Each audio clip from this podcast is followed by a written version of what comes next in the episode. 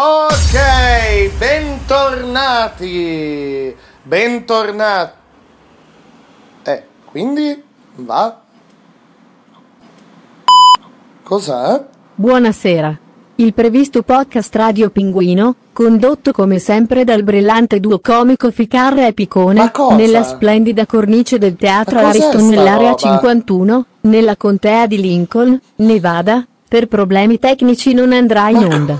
Al suo posto, una pezza di Vanesio Lunghini. Vanesio Lunghini? Va bene. No, ma c'è! No, sono qui. Non so se mi può sentire, ma c'è qualcuno? Buonasera. Buonasera, davvero.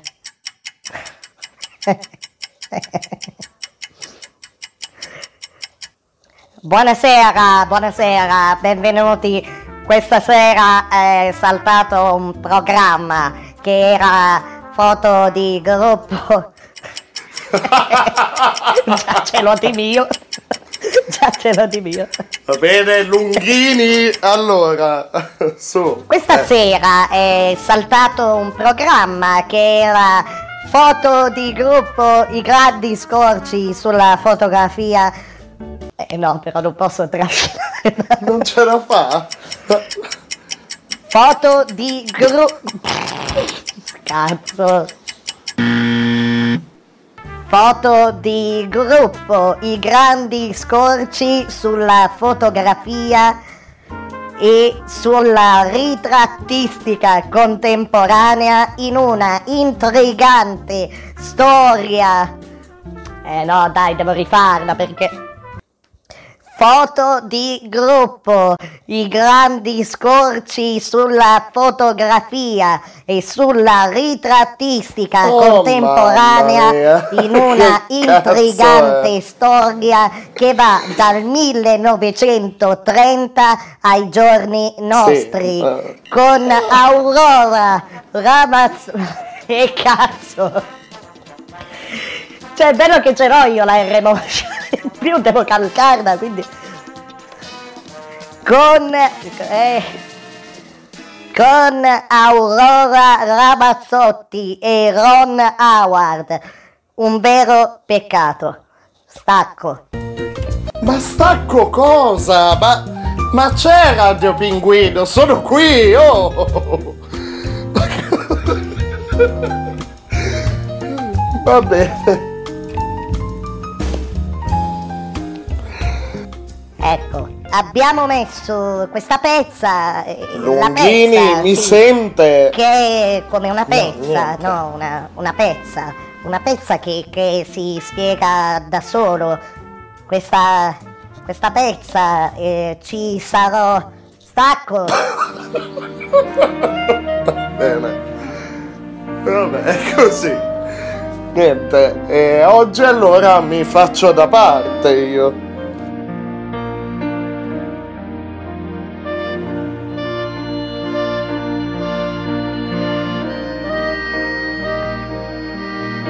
Ci sarò io come conduttore di cortesia, diciamo, e il programma è questo.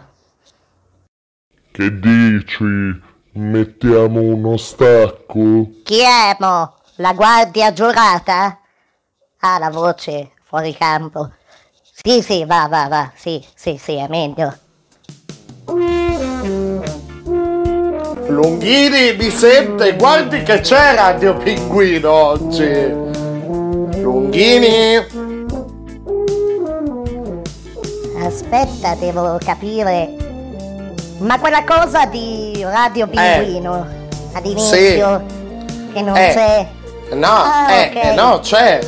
Ah, scenetta, sì! Ok. Una cazzata! È abbastanza! Ah, va bene, ripassiamo la linea Radio Pinguino. Va bene, grazie! Grazie mille, iniziamo benissimo con la nuova sigla. Nuova, sempre quella, sempre più ritoccata. Un ritocchino, via! Dai! Ladies and gentlemen! This is the freakiest show. Come sempre. This is Radio Pinguino. This is Radio Pinguino. Sì. Sembrava la voce di Mortal Kombat. Quella del KO Fatality.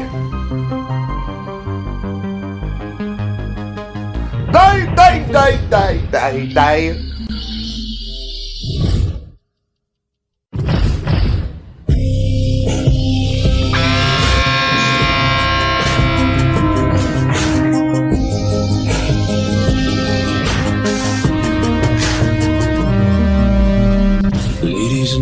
This is the moment you've waited for.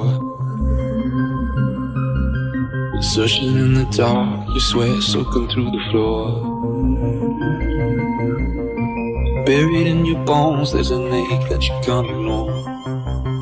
Taking your breath, stealing your mind. All that was real is left behind.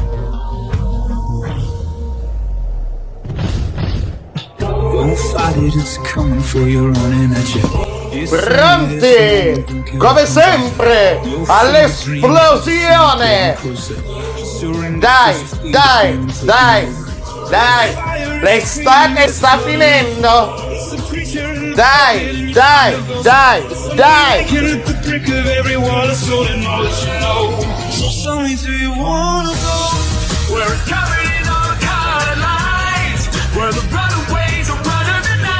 Impossible come true, it's taking over you. This is the freakiest show. Light it up, we won't come down. And the sun can't stop us now. Why should it come true? It's taking over you. This is the freakiest show. Michael Libadi al cielo. Signore, Radio Pinguino è tornata.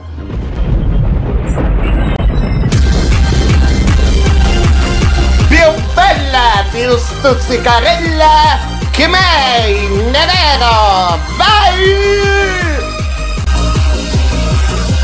Yeah!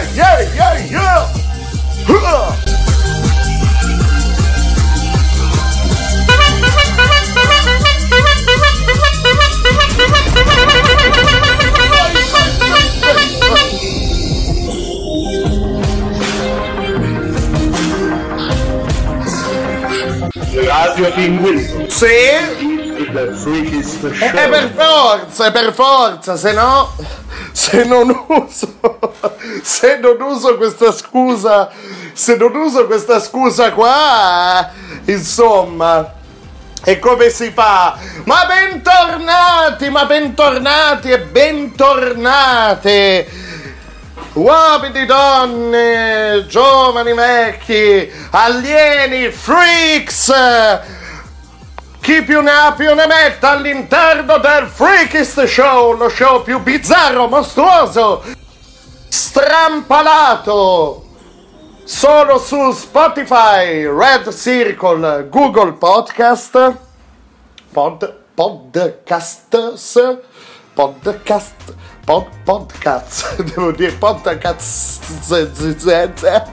sto dicendo benissimo, Google Podcast, Radio Pinguino, ebbene sì, dopo due episodi, insomma, dopo la pausa estiva, Radio Pinguino torna con i nuovi episodi.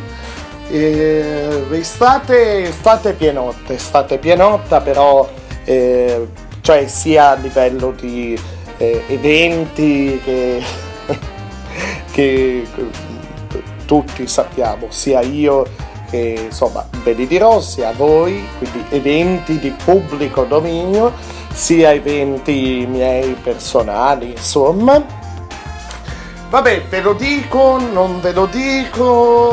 subito, dai, ci sta, perché in quest'ultima settimana, scusate, più o meno, sì, una settimana, qualcosa in più, 7-8 giorni, anzi di più, perché prima da prima, già da luglio qualcosina avevo condiviso di questo evento meraviglioso che si è tenuto alla Cittadella di Alessandria, da dove sto registrando. Più di una volta l'ho detto che insomma io sono di Alessandria, so che magari c'è qualche ascoltatore che non è di queste parti, insomma, però mi fa piacere parlarne di questo evento, sia a livello così,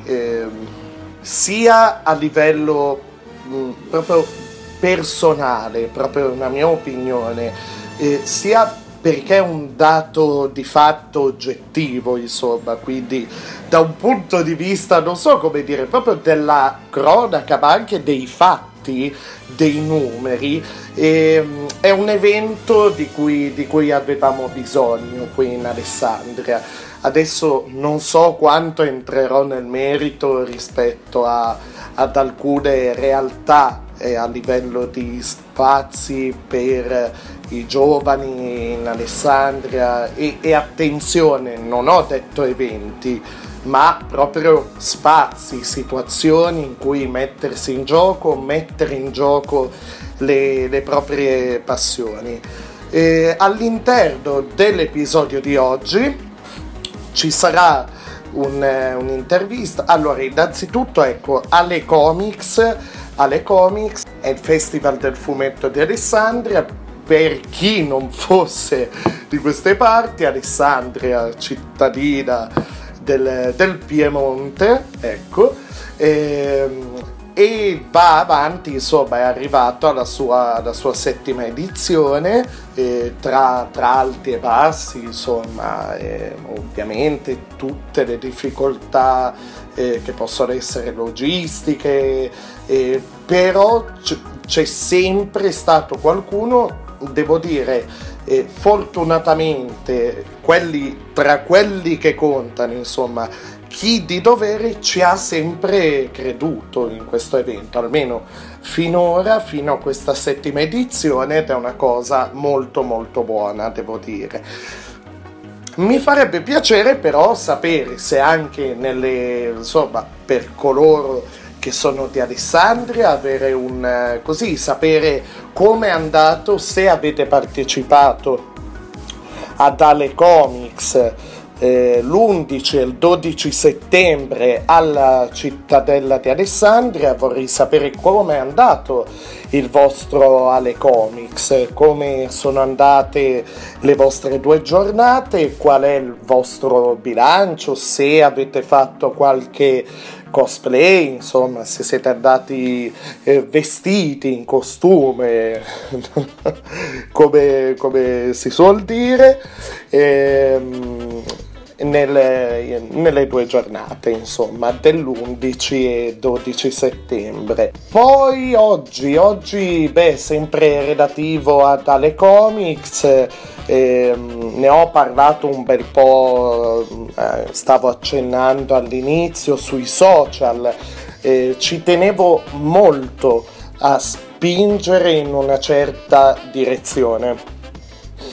Cioè, non mi andava solo di fare foto, fare video che avrei tenuto un po' per me, ecco, e avrei condiviso qualcosa così sulla pagina Facebook Radio Pinguino e sul profilo Instagram _il.pinguino_, ma ho voluto tentare lo step successivo, cioè creare un vero e proprio diario di viaggio, una sorta di servizio, non so come dire, quasi giornalistico, ecco, proprio una cronaca, però non mi piace pensarlo come un servizio giornalistico, ecco, per quanto io odi apparire in video, insomma, però mi faceva piacere condividere questa realtà spingerla il più possibile e mettere in gioco, insomma, provare un livello nuovo di strumenti, di possibilità, di modi di comunicare. Quindi pagina Facebook Radio Pinguino, @ Radio Pinguino 2020 in numero, ovviamente, profilo Instagram _ _ il.pinguino _ _ insomma, per scrivere, se volete scrivere, insomma, sulla bacheca o in messaggio privato, insomma, e sul profilo Instagram, nei commenti sotto alle varie foto e video che ho condiviso dell'evento, o in messaggio privato, la vostra esperienza ad AleComics, se avete partecipato, o all'interno di eventi, festival del fumetto, del gioco, insomma, e così via, relativo a quel mondo lì, giochi, videogiochi, anime e così via, nella vostra realtà, insomma, da dove state ascoltando Radio Pinguino. Infine, rispetto ad AleComics, tra le varie cose ci sarà, sentirete oggi, avremo oggi un'intervista, fatta a uno degli organizzatori di questo evento, Matteo Mirko Guzzon. È stato disponibilissimo fin da prima di AleComics. Qui mi sento di voler ringraziare lo staff, insomma, in generale, per il lavoro che ho visto. Era notevole davvero. Ho visto almeno quello che io potevo vedere da visitatore, dalla macchina organizzativa di AleComics, essendo, allora, l'evento c'è una volta all'anno per 2 giorni, ok? Ed è una macchina però che si muove anno per anno, e tutti i vari tasselli del mosaico AleComics vengono raccolti, ricomposti, riordinati nel corso dell'anno, insomma. Quindi finisce un'edizione, in realtà ne è già iniziata un'altra per l'organizzazione di AleComics, a cui farei un applauso. Ringrazio per la disponibilità, dicevo, sia prima che durante. Spero di aver detto durante e non dopo, perché anche nei post, sia su Facebook che su Instagram, così mi veniva da scrivere dopo invece di durante. Insomma, per quanto riguarda il momento prima, i mesi prima di AleComics, ringrazio l'organizzazione di AleComics e Matteo Mirko Guzzon,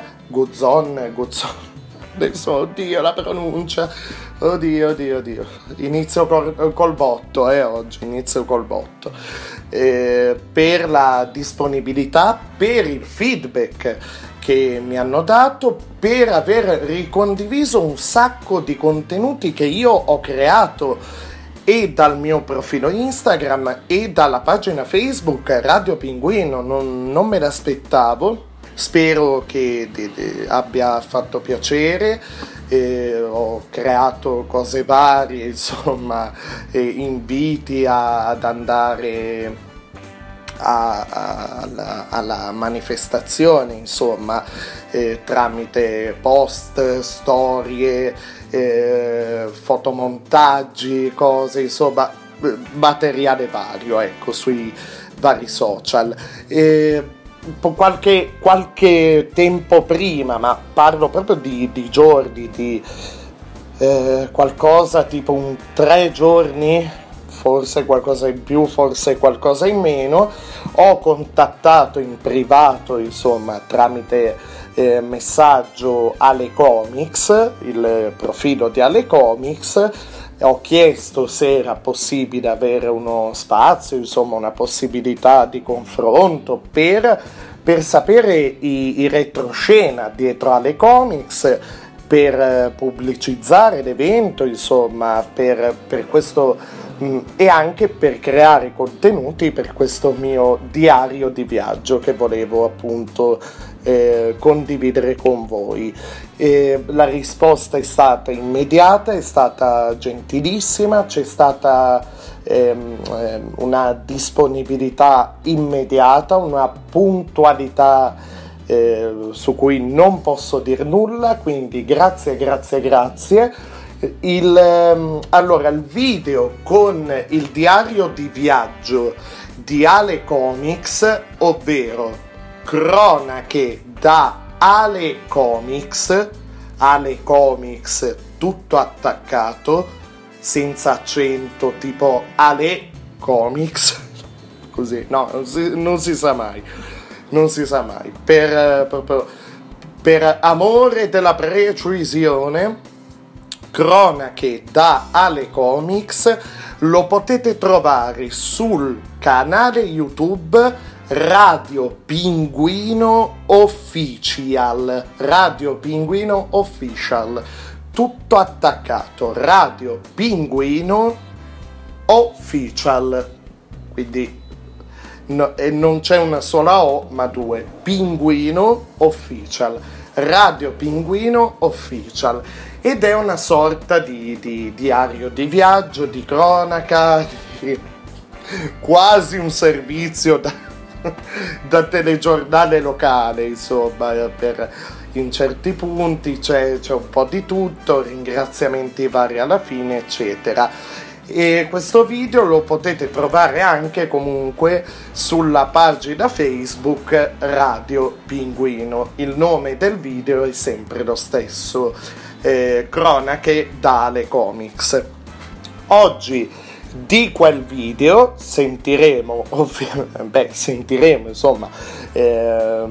metterò parte di quel video all'interno dell'episodio di oggi, ovviamente la parte audio, insomma, l'audio. A genius! Grazie. E l'estate sta finendo.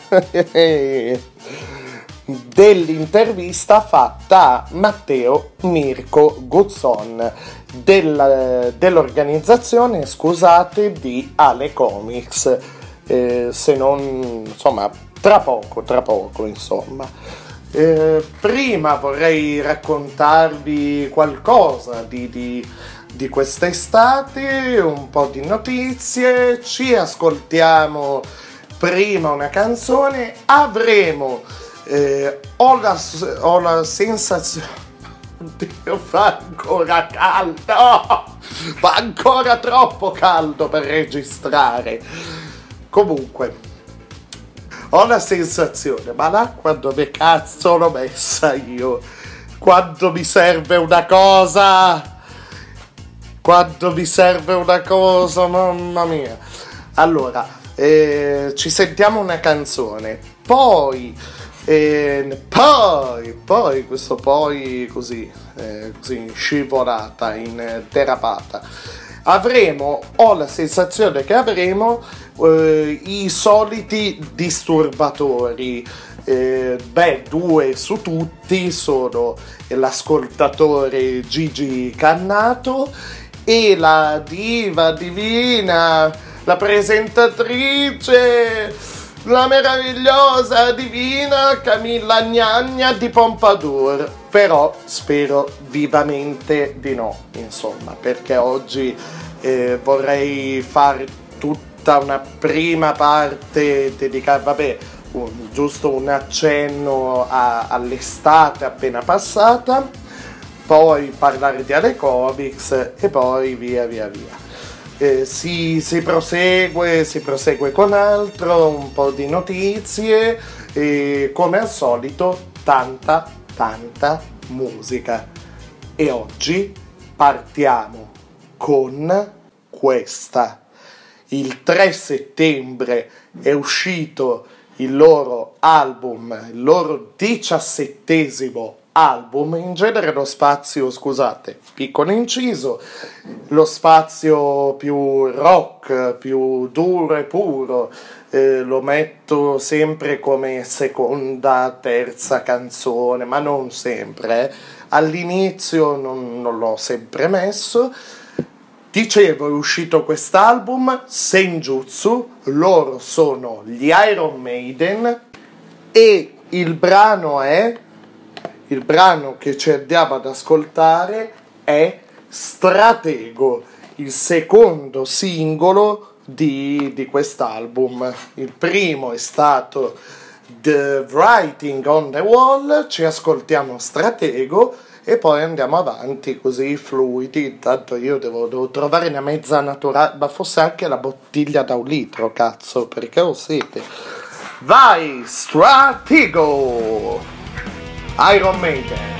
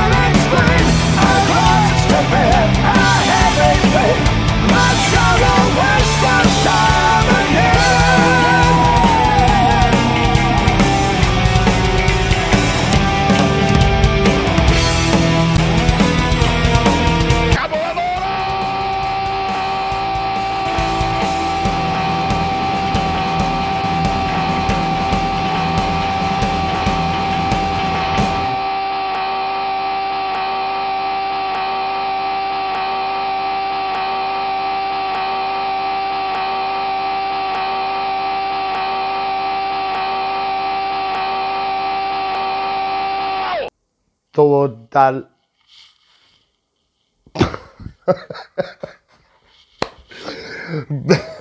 Bene, va bene, e anche questa mi sa che la tengo, sta parte di registrazione, un attimo, lasciatemi spiegare, lasciatemi sfogare un attimo, e poi sfogare nel senso... Allora, titolo del tema, quando metti un campione audio, nello specifico la voce di Richard Benson che dice capolavoro alla fine di un brano, ma fai casino, insomma, con il microfono e tutto. E la tua voce viene praticamente annullata, insomma. Svolgimento, quello che avete appena sentito. Capita anche questo, io ripeto.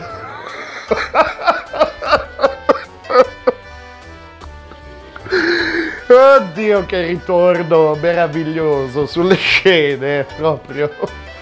Bene, davvero, ma non benissimo.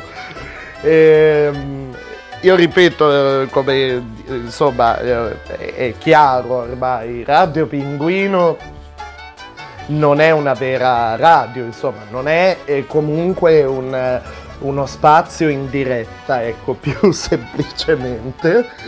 Però di tanto in tanto mi diverto a lasciare questi spazi di... Io cerco di dare più possibile l'impronta della diretta, così anche per una questione di contatto con chi sta ascoltando, e questo tipo di errori così mi piace lasciarli, quindi penso proprio lo lascerò, che non ricomincerò la registrazione. Praticamente alla fine di Sengiuzzo e l'alba, e adesso hai voglia, vabbè, alla fine di Stratego, il brano degli Iron Maiden che abbiamo appena sentito, ho messo questo campione audio di Richard Benson in cui dice capolavoro, così. Il problema è che poi ho provato, cioè una traccia era l'audio adesso cerco di spiegarlo nel modo più semplice e breve possibile. C'era la canzone che andava, poi Richard Benson, il problema è che non ho pensato alla mia voce, cioè ho lasciato un vuoto sulla mia voce. Tempo che è finito poi l'audio di Richard Benson in cui diceva appunto capolavoro, ovviamente la mia voce è ripartita, si è risentita come... quindi così... Iniziamo così, bene, Radio Pinguino, il primo episodio dopo l'estate, bene, davvero. E dicevo, oggi, io vi ho dato un'impronta di quello del contenuto dell'episodio di oggi, ma oggi ho cercato il meno possibile di stare dentro una scaletta stretta, insomma, i contenuti sono quelli, ma l'ordine non è esattamente quello. Prima di iniziare a registrare questo episodio mi è arrivata una mail. Nulla a che vedere con le mail di cui ho parlato in episodi precedenti, truffe, cose legate a articoli che sarebbero stati spediti al mio indirizzo, per cui c'era da pagare somme esorbitanti, robe legate ad aziende così che hanno avuto problemi con server e così via. Vabbè, e sostanzialmente allora la mail in questione ed è collegata ad AleComics ed è collegata ad alcuni contenuti che ho condiviso sulla pagina Facebook Radio Pinguino e in particolare a una foto. Adesso vi procedo, vi leggo questa mail rapidamente. Allora, da Giorgia e Palmiro. Ciao Silvano, siamo Giorgia e Palmiro. Ti ringraziamo tantissimo per il video e la foto fatta insieme. Sei un tesoro, il piacere è nostro. Hai fatto benissimo ad inserirci nel tuo diario di viaggio. Rimarrà un bellissimo ricordo. Speriamo di vederci presto a qualche altro comics per divertirci ancora così. Grazie ancora e viva Radio Pinguino! Adesso, l'applauso va loro due, adesso vi spiego questo ulteriore applauso. Oggi proprio veramente le persone coinvolte, gli incontri che ho fatto all'interno di AleComics meritano veramente proprio applausi a profusione oggi. Nell'episodio di oggi praticamente allora questa coppia ha partecipato alla gara alla cosplay contest, cioè una gara di cosplayer, ecco. Però la cosa a me piacerebbe troppo sentirli, mi piace se io riesco. Per il prossimo episodio, guardate, non vi garantisco nulla, ma sì, mi piacerebbe per il prossimo episodio del podcast sentirli, cioè fare una telefonata così, perché l'ambiente dei cosplay, insomma, di quel mondo lì, è più legato all'ambito dei fumetti, dei fumetti, dei videogiochi, anime, manga, film e così via, e della cultura pop anche. Questa coppia, marito e moglie, si sono presentati sul palco di questo evento, insomma, di questa gara all'interno del festival AleComics, non vestiti ad esempio nei panni di personaggi di fumetti, anime, manga, videogiochi, no, ma andiamo proprio nell'accezione di cultura pop, ma pop intesa proprio come popolare, proprio, anzi nazional popolare. Si sono presentati meravigliosi tutti e due. Mi spiace in video di aver preso solo la parte, proprio il finale della loro esibizione e i saluti che hanno fatto così sul palco. Mi fa molto piacere avere ricordo la foto con loro due fuori dal palco, insomma. E Raffaella Carrà lei, Enzo Paolo Turchi lui. In questo però non solo ovviamente la musica, il brano per eccellenza è il Tuca Tuca, però altre hit della Carrà, insomma, hanno ballato, ma una grinta, un'energia, un affiatamento veramente meravigliosi. E la cosa che mi ha stuzzicato, il fatto che nel mondo del cosplay, chi è più esperto di me mi corregga se sbaglio eventualmente tramite i social di Radio Pinguino o su Facebook, così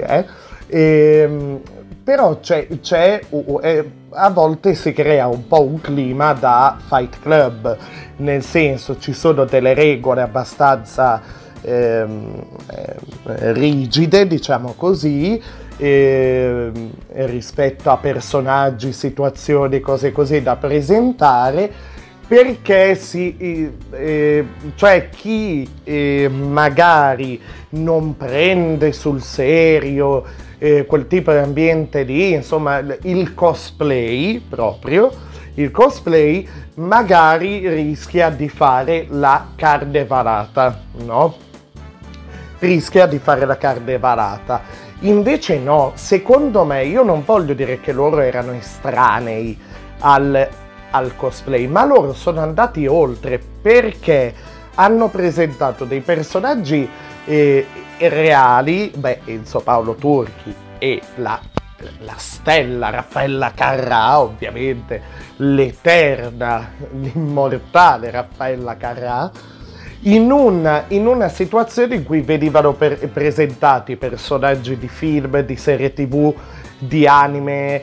Ad esempio c'era Ace Ventura, Jim Carrey, insomma il personaggio interpretato da Jim Carrey, Ace Ventura la chiappa animali, Mork di Mork e Mindy, poi personaggi di anime così, e poi a un certo punto Raffaella Carrà e Enzo Paolo Turchi.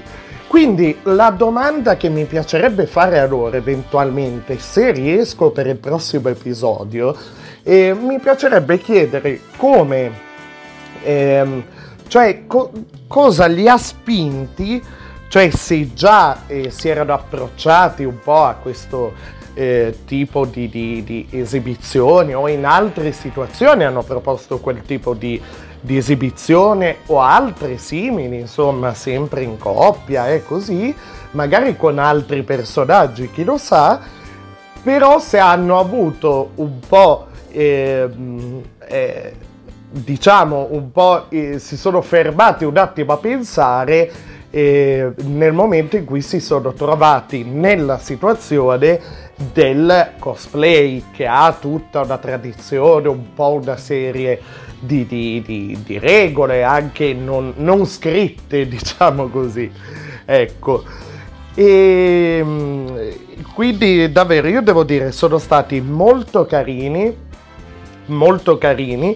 Potete vedere un pezzetto così, una smozzicata della loro esibizione ad AleComics all'interno del video su YouTube e sulla pagina Facebook.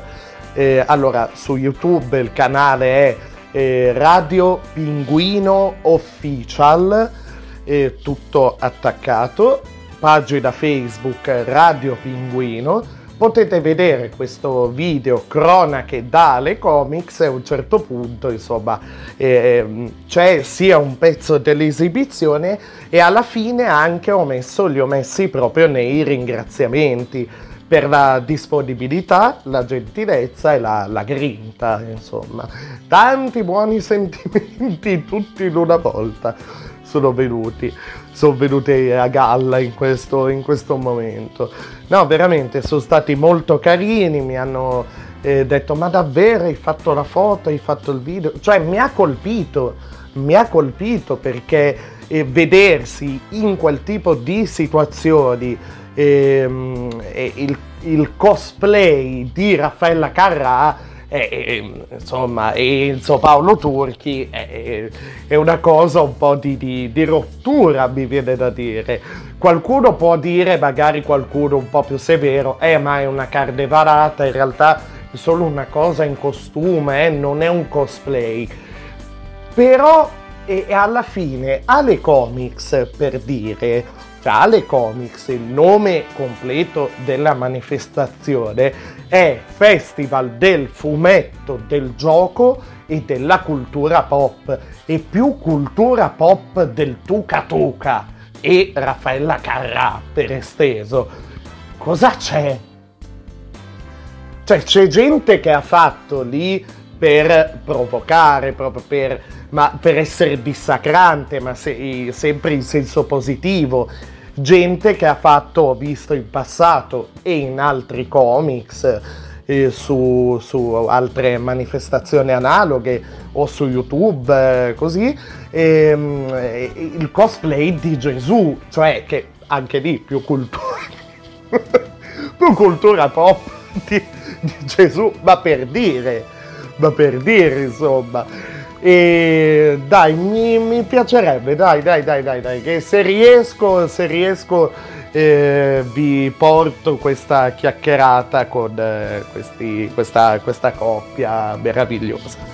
Va bene. Ho detto che ci sarebbe, la giornata di oggi, l'episodio di oggi, la giornata dell'episodio di oggi. Ok. Devo aspettare che il caffè entri in circolo. Nell'episodio di oggi non ci sarebbe stata una scaletta proprio precisissima. Normalmente le radio, però, all'inizio i programmi radiofonici, al primo giorno, così, al primo episodio dal rientro, scusate, dalle ferie, dalle vacanze estive, fanno un po' un riassunto delle proprie vacanze, tira un po' le somme, chiede agli ascoltatori come hanno passato le vacanze, come hanno passato l'estate, meglio, per esteso, ecco. E Radio Pinguino, allora, almeno per la parte come avete passato l'estate, ok.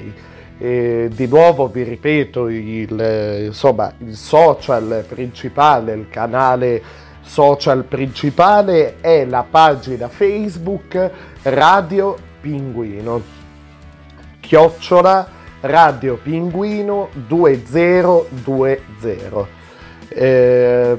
Ci sono poi vari social, Instagram _ il.pinguino _ potete scrivere un messaggio in privato e così dirmi un po' la vostra estate, e riporterò insomma le vostre vicende estive di questa estate appena passata, così particolare, ecco. Cercherò di essere breve, particolare, diversa, di ripresa anche per alcuni settori, per altri no, per altri è decisamente più difficile. Però stavo dicendo, ecco, la parte relativa a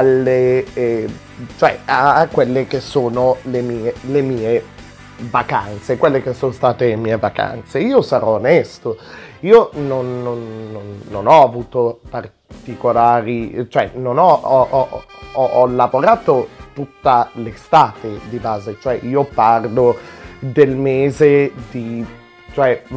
da metà luglio tutto agosto sono stato in ufficio tutta l'estate, quindi un po' perché non sentivo la necessità di sono arrivato a un certo punto che ho preso dei ritmi per cui volevo recuperare il lavoro, insomma, fare delle cose che normalmente all'interno dei ritmi normali, quotidiani dell'anno, con l'ufficio affollato, insomma, certe cose non si riescono a fare.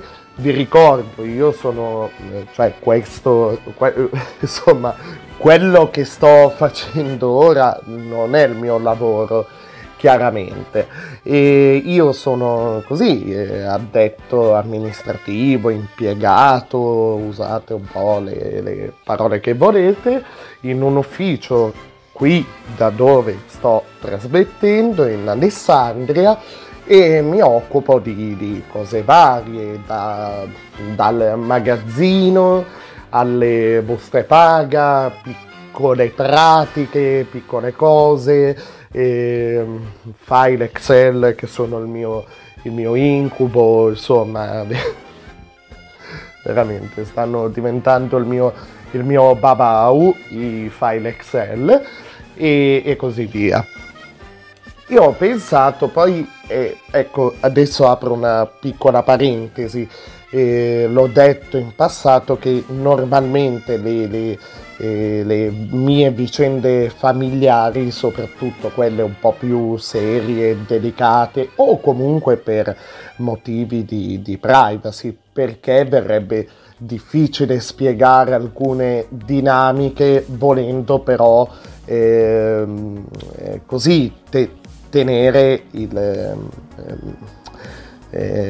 rispetto per le persone coinvolte, evitando di fare nomi di situazioni, è per tutelare le persone coinvolte. E mi sono ritrovato, mi sto ritrovando ad affrontare un periodo direi tostino, difficile, che la cosa è iniziata poco prima dell'estate e proseguirà.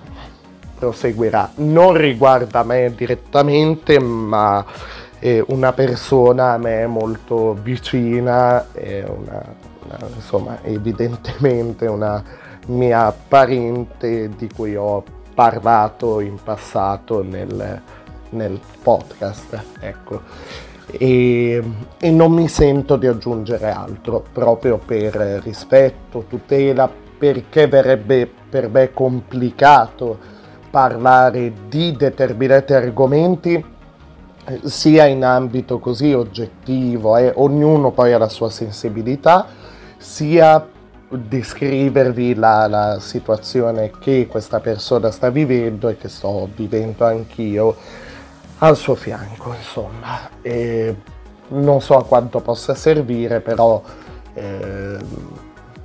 speriamo bene, perché davvero è una situazione complessa, stancante, e più che sperare non posso che continuare, cioè in questo in alcune situazioni, quando i propri cari, quando una persona a cui teniamo, che può essere la mamma, la nonna, non so, il papà, lo zio, il ragazzo, la ragazza, il marito, la moglie, c'è una fase, secondo me, in cui non si può fare altro che aspettare, una fase in cui poi si può solo che assistere, e una fase in cui bisogna, per esorcizzare il dolore, si può solo che muoversi, essere quasi in moto perpetuo, però ci si sentirà sempre un po' inadatti, un po' fuori luogo, si sente di non fare mai abbastanza e così. Non aggiungo altro, ecco, per i motivi che ho così indicato prima. Dicevo, però, al di là di questo, sostanzialmente le ferie le ho avute, me le sono prese, nel senso, io ho il diritto alle ferie, va bene, ok, ho il diritto alle ferie. Più di una volta mi è stato detto ma fai qualcosa per le ferie, insomma, nel mio ufficio, insomma, e io ho detto no, non saprei dove andare, nel senso, non saprei cosa fare. Poi con la situazione Covid io sono super spaventato, nel senso, cioè, ma lucidamente, non è un terrore che mi porta proprio a chiudermi in casa, però un po' per la cosa che vi dicevo prima, la difficoltà familiare a cui ho accennato prima, e un po' per me, perché io sono uno che si muove molto per lavoro, ma anche per i fatti miei, nel senso, incontro persone, e così, vedi, sono andato ad AleComics con tutte le precauzioni, eccetera, però sono uno che poi andrò nei prossimi giorni, spero il più presto possibile, così da potervi portare questo contenuto al più presto possibile in un altro luogo. E posso dirvi questo, la mia vacanza è durata, allora, 2 ore di viaggio, allora più o meno, 4 ore ma qualcosa in meno sicuramente, andata e ritorno, tra andata e ritorno, scusate, è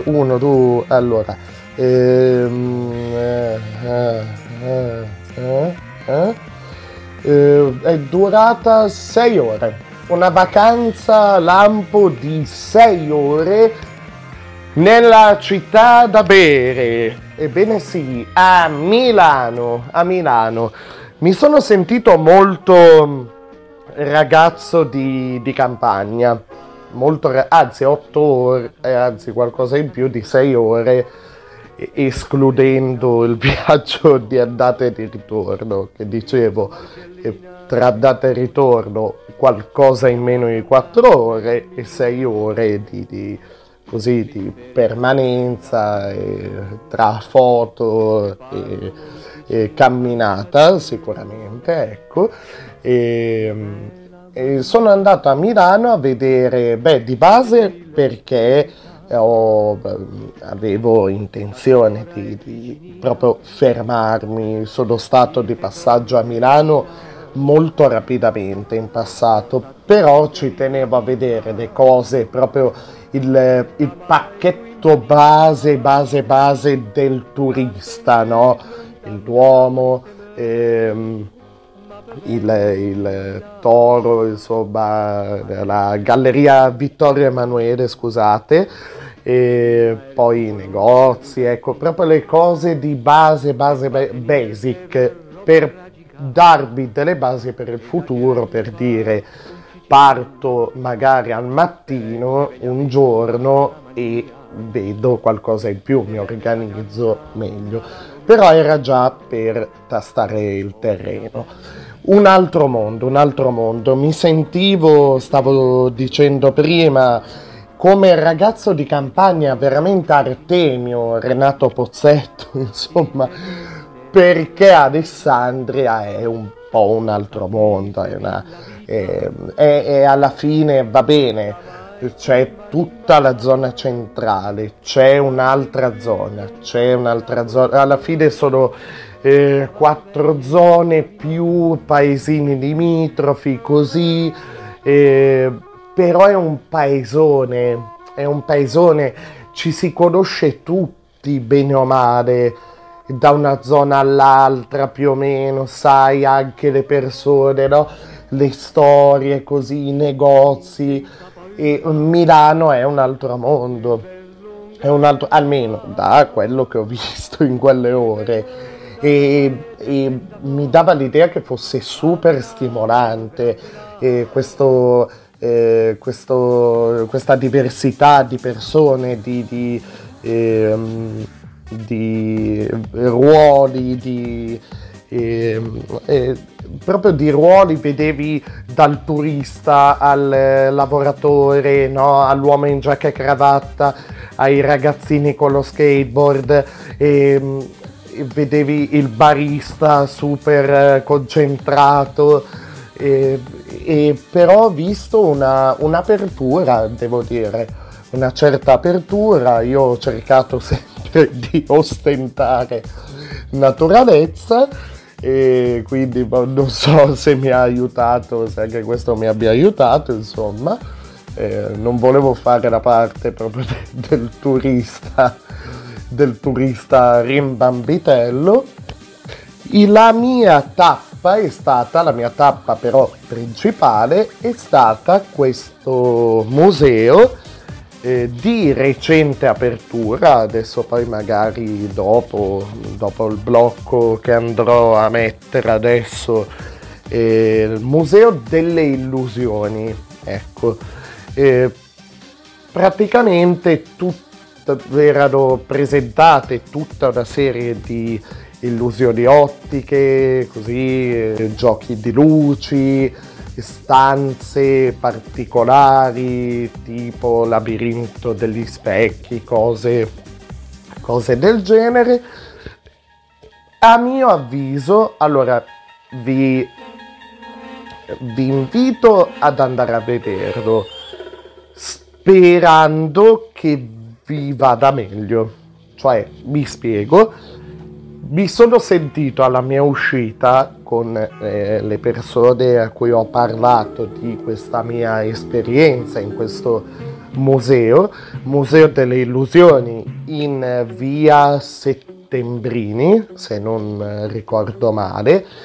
I costi dei biglietti non sono neanche elevatissimi, il sito web è fatto abbastanza bene, insomma, no, fatto bene, cioè nel senso c'è rapido, l'acquisto del biglietto online è rapido, adesso poi vi darò tutte le indicazioni, però io l'ho ribattezzato così, il Museo delle Famiglie. Era una di quelle cazzo di situazioni in cui c'erano le famiglie. Io non dico di tenere i bambini al guinzaglio, ma tu non puoi, non è concepibile che non ci sia. Io capisco, mi dava l'idea che questi ragazzi inseriti in questo museo fossero a titolo volontario o poco ci manca, ok? Però io quello che ho visto è stato una persona alla cassa, due persone all'esterno che controllavano chiaramente Green Pass, biglietto d'ingresso, eccetera. In tutto il museo, 2 piani di museo, non c'era controllo, non c'era nessuno. Cioè tu avevi, ok, cosa buona, potevi bene o male toccare tutto, ma con dei limiti imposti dal buon senso, insomma. Il bambino certi limiti non ce li ha. Vabbè, c'era questa illusione, adesso non mi ricordo neanche bene come era fatta, era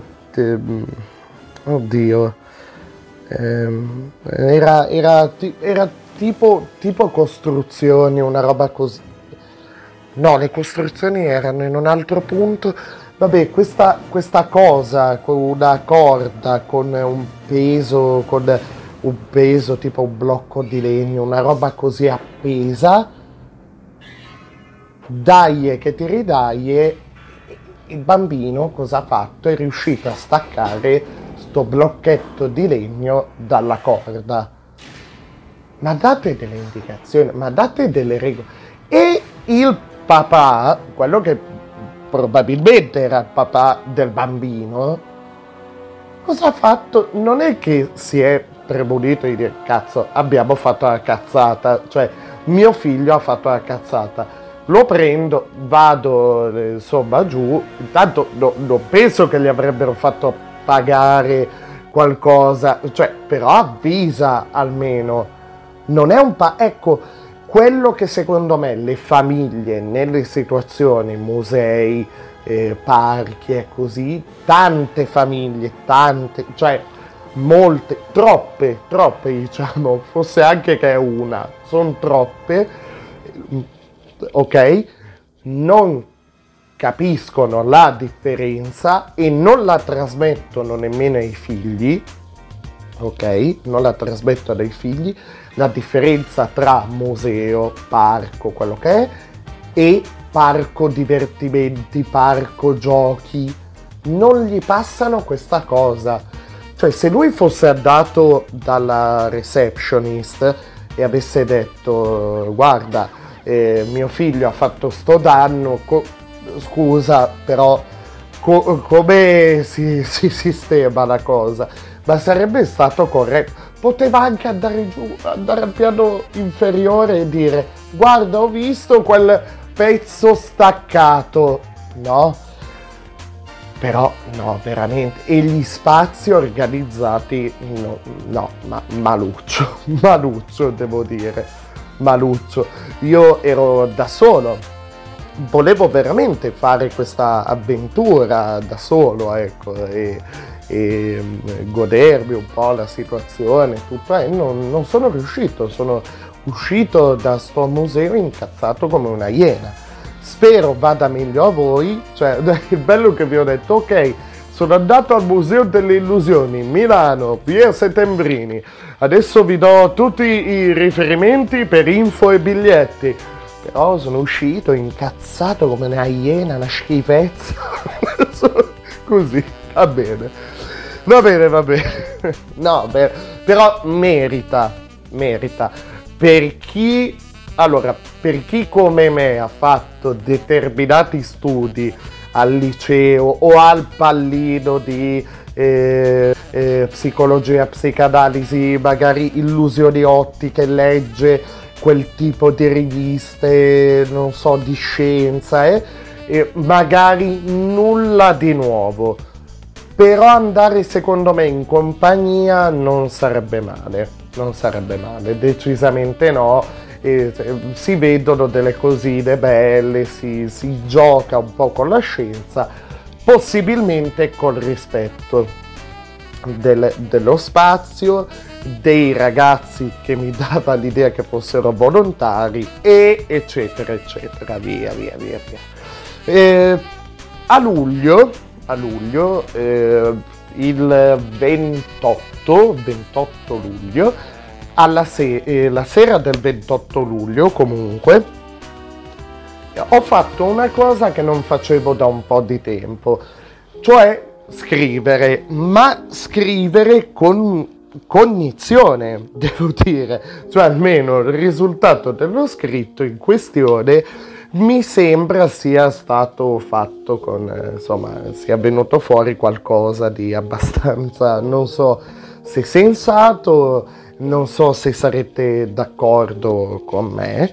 C'è un fatto oggettivo, alla fine, che è un po' no, in realtà il titolo di questa lettera aperta è una considerazione, ma è una serie di considerazioni, un patchwork, proprio un mosaico, proprio pensieri sparsi, incollati insieme malamente, però che hanno un filo conduttore che ci porta ad essere, a dire, che mi ha portato a dire e a scrivere quella sera, siamo noi.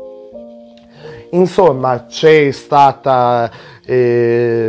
passato un anno dall'inizio di anzi, è da qualcosa in più, io parlo un anno dal lockdown, però in realtà questa situazione è scaturita a quanto pare da un bel po' di tempo fa, col senno di poi l'abbiamo saputo, l'abbiamo scoperto.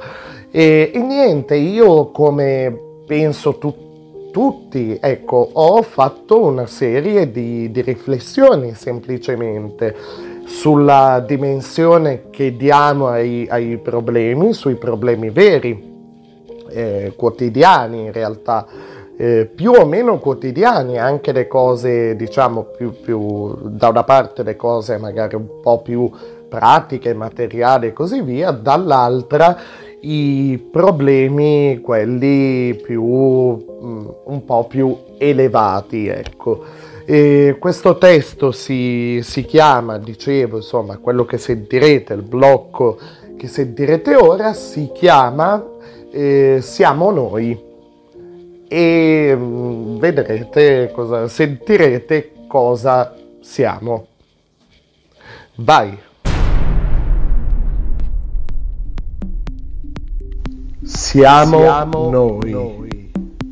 Siamo tutte le storie spezzate, le vite cambiate, gli orologi rotti e fermi da più di 2 anni.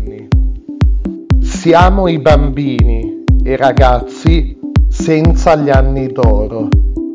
Siamo quelli che prima live, DJ set, after hour, Poi smart working, binge watching, lockdown.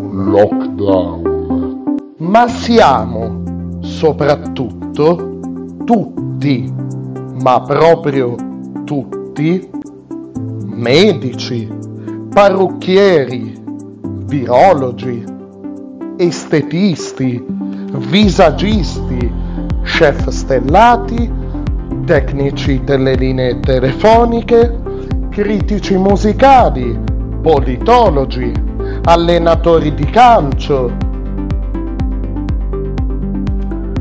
Ma anche no, E dai. Siamo noi, quelli che sanno piangere, abbracciarsi e dare il meglio quando e se lo vogliono.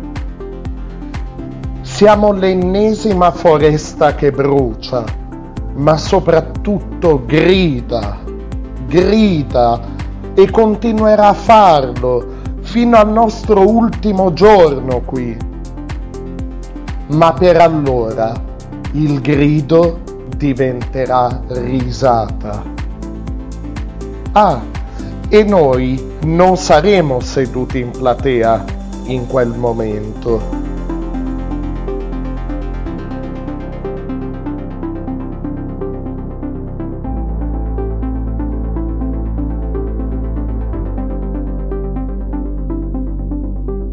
Ma lo sappiamo, in fin dei conti, chi siamo e chi non dobbiamo essere.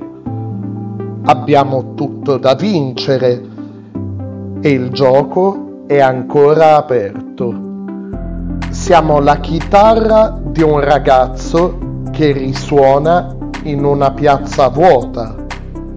Siamo il tassista che percorre 1300 chilometri per portare una bambina ad una visita oncologica. E non c'è forse bisogno di dirlo, ma per la corsa di oggi offre la casa. Siamo il giro di valzer incompiuto sulle note di Raul Casadei, l'ultima elegantissima nota della rossa Milva, cantata in una fredda piazza di Berlino, insieme a Franco Battiato. Siamo il saluto in punta di piedi con tanto di inchino di Carla Fracci, finché non partono le note di un altro ballo. Un ballo stranissimo. E mentre il pubblico ricomincia ad applaudire, entra in scena Raffaella Carrà. Siamo quelli del non ce l'abbiamo fatta. Eravamo quelli del ce la faremo. Qualcuno per fortuna ci crede e si impegna ancora perché sia così. Insomma, sembriamo essere quelli del se non ora, quando? Ma dovremmo essere, a partire da subito, quelli del se non ora, adesso. Siamo noi, siamo pronti a bruciare, disintegrare e polverizzare tutto quello che non ci va a genio, tutto quello che ci urta, pensando che se il passato di una situazione, di un evento, di una persona vengono cancellati, allora non avranno più nemmeno un futuro.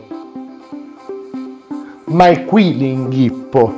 Finché ci sarà un futuro da difendere, il passato verrà sempre a galla e qualcuno tornerà a difenderlo più di prima. Non c'è presente senza almeno un pensiero al passato e al futuro. Non c'è futuro senza un occhio al passato. Ecco, questi siamo noi. Siamo uomini e donne. Uomini e donne, sì. E c'è chi ci nasce, chi diventa l'uno o l'altro, o entrambi, o nessuno dei due. Vabbè, ci siamo capiti, strada facendo. Siamo più di 60 milioni, molti, ma molti di più, bianchi, neri, gialli, senza tetto, senza testa, senza reddito, senza fissa dimora, tanti poeti, quasi nessun santo, un sacco di navigatori in incognito e senza antivirus, multicolor, rainbow. E, poveri loro, davvero tanti a vivere la vita in bianco e nero.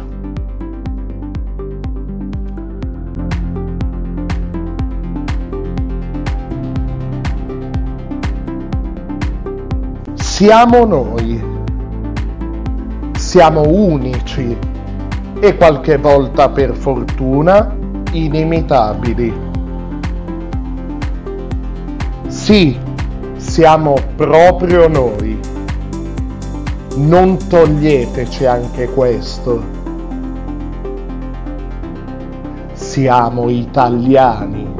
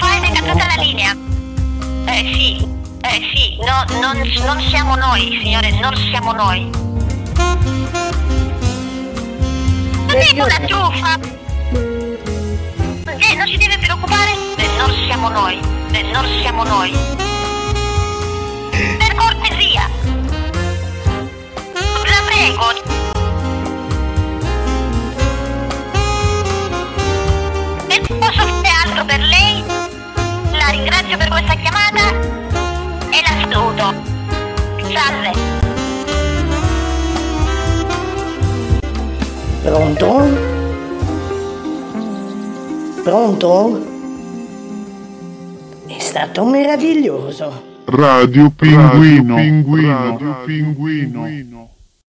Beh, c'è stata questa pausa in mezzo, così l'ho voluta mettere per metabolizzare un attimo. È la mia opinione, insomma, la mia opinione e la mia reazione, più che altro, a ciò che ho inserito, ai fatti che ho inserito all'interno, insomma, di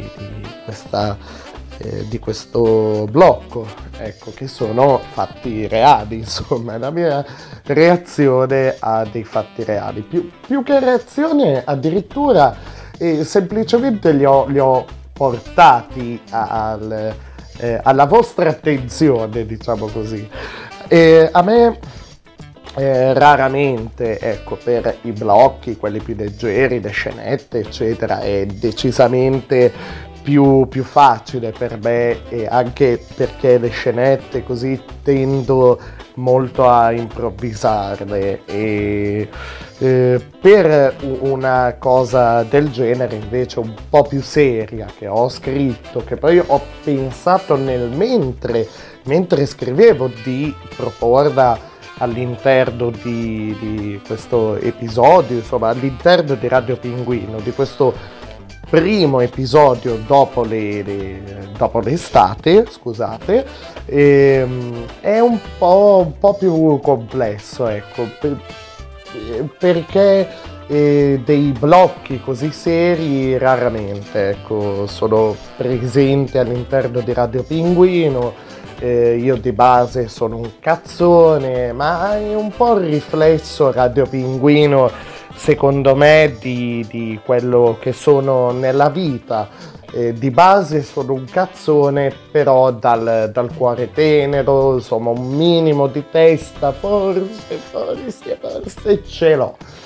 Ho parlato ancora una volta di rientro dall'estate, insomma, dell'estate che sta finendo, così simbolicamente a settembre, insomma, oggi 19 settembre.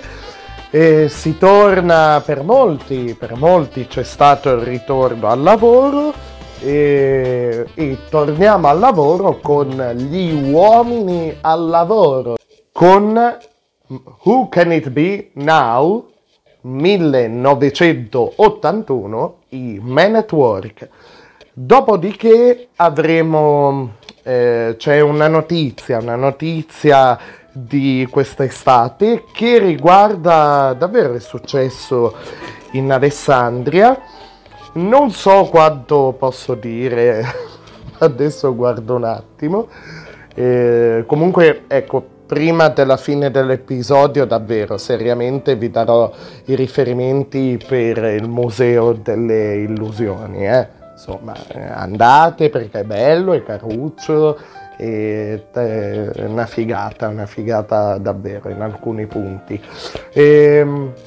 Notizia di quest'estate, praticamente un uomo in Alessandria, notizia vera, un uomo che era già stato accusato di atti vandalici, insomma, già da un po' aveva le forze dell'ordine, le autorità alle calcagna, ha fatto, ha tentato una fuga sui tetti qui in Alessandria. E io voglio dire, chi può essere così stronzo, ma veramente, da essere scambiato, che una persona che abita, ad esempio, mettiamo, ma proprio così, ma per assurdo, chi può essere quello stronzo che abita al secondo piano e viene scambiato, quindi abbastanza in alto, e viene scambiato per questa persona in fuga? Ecco, ma chi sarà mai? E dov'è? Se dobbiamo chiamarlo, dov'è? È già qui, sono già qui. Ebbene sì. Alla fine la vicenda si è conclusa, insomma, c'è stata una conferenza stampa, così la persona è stata ovviamente presa e boh. C'è però un personaggio di Radio Pinguino, una giovane rampante presentatrice, che fa un tipo di televisione, insomma, che a me non è che piaccia tanto, TV trash, potrei dire, per brevità.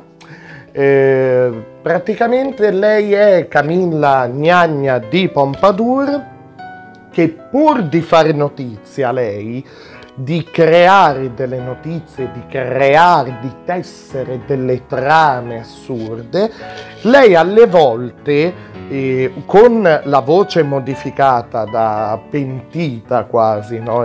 Tipo i pentiti di mafia, quelli che non vogliono essere, o comunque persone che vogliono essere tutelate, ci porterà ancora una volta una storia assurda. Lei ha saputo di questa notizia che evidentemente, non aggiungo altro, mi ha toccato, in un certo senso ha riguardato anche me, e ha detto, vorrei dire, ecco, è tornata anche lei, un grande ritorno per Radio Pinguino. è tornata e vuole raccontarci evidentemente una delle sue storie assurde, quindi chiederò scusa in anticipo, evidentemente collegata a questo fatto vero di cronaca successo in Alessandria, successo sulla mia testa. Bene, ora andiamo con i Man at Work, Who Can It Be Now? Vai!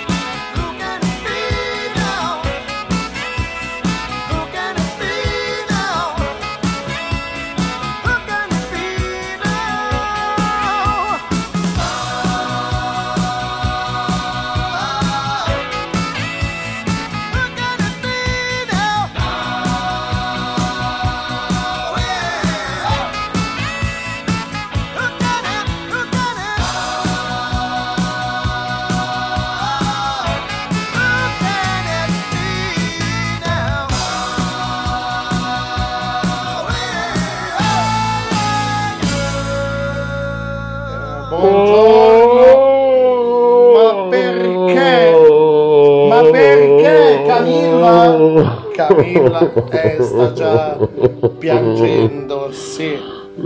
Camilla, buongiorno, Camilla Gnagna di Pompadour. Deve ricominciare. Come deve ricominciare? No, niente, non è successo niente. Non è successo niente? Non ha niente da raccontare. Scusate. Vabbè, chiudiamo qui. Era da tanto che non lo facevo. Ah, ecco. Vabbè, no. Va bene, basta. Andiamo avanti. Così.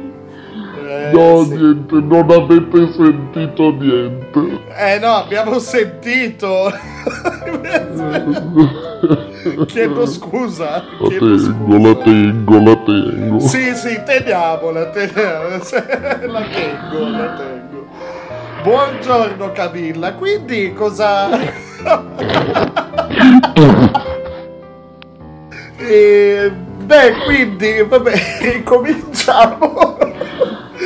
Ricominciamo questa sì, la tengo. Camilla Gnagna di Pompadour, dicevo, evidentemente ha una storia, chissà che storia da raccontarci, in qualche modo collegata al fatto di cronaca, ecco, di cui stavo parlando. Camilla c'è? Sì. Camilla, ma cosa fa? Ma cos'è l'indiano? Camilla, per favore. Sì, è lei, Camilla Gnagna di Pompadour. Buongiorno. Eccola. Sono io. Sì, lo sappiamo. La vostra sì. Camilla. Sì, Camilla. Gnagna. Di Pompadour. Va bene. La vostra Camilla Gnagna. Sì, è chiaro, va bene. Ma come mai è qua oggi? Ecco, subito così, domanda bruciapelo. Cioè, ha una storia da raccontarci, in qualche modo collegata a quello che stavo dicendo, ecco, al fatto di cronaca, vero? Insomma, che ho raccontato? Beh sì, lei stava raccontando questa storia. Sì, questo fatto di cronaca. Anche lei? Sento di voler dare, cioè questo fatto di cronaca, scusi. Sì, prego. Stava raccontando. Sì. E anch'io sento di voler dare il mio contributo, la mia testimonianza. Sì, va bene, ho già paura. Ma scusi, io ho spiegato questa cosa qua, questo fatto, però non mi risulta, insomma, penso che lo saprei. Cioè, ad esempio, o le è capitato un fatto analogo, un fatto simile, ecco. Però non mi risulta, ad esempio, che lei abiti nella zona della città di cui ho parlato. Non mi risulta proprio, insomma, o non me ne sono mai accorto, insomma, che siamo sostanzialmente vicini di casa. No, beh, io di certo non abito nelle case di cartone, come abita lei, nelle pozze. Nelle pozze, certo, ma per favore. Ma guarda, ma come si permette? Non sapevo cosa aggiungere, lasciate sospeso, un buco. È successo un episodio, insomma. Comunque, rispetto al fatto, perché ogni volta lei poi si perde, ecco, sembra quasi che voglia prendere tempo per... raccontare, insomma, per raccogliere le idee, diciamo così, per dare una versione credibile.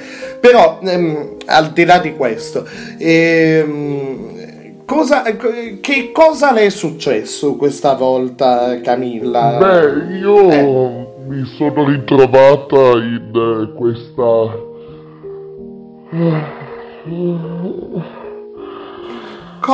situazione. Camilla, cosa è successo? No, beh, Camilla, poco troppo, insomma, poco femminile.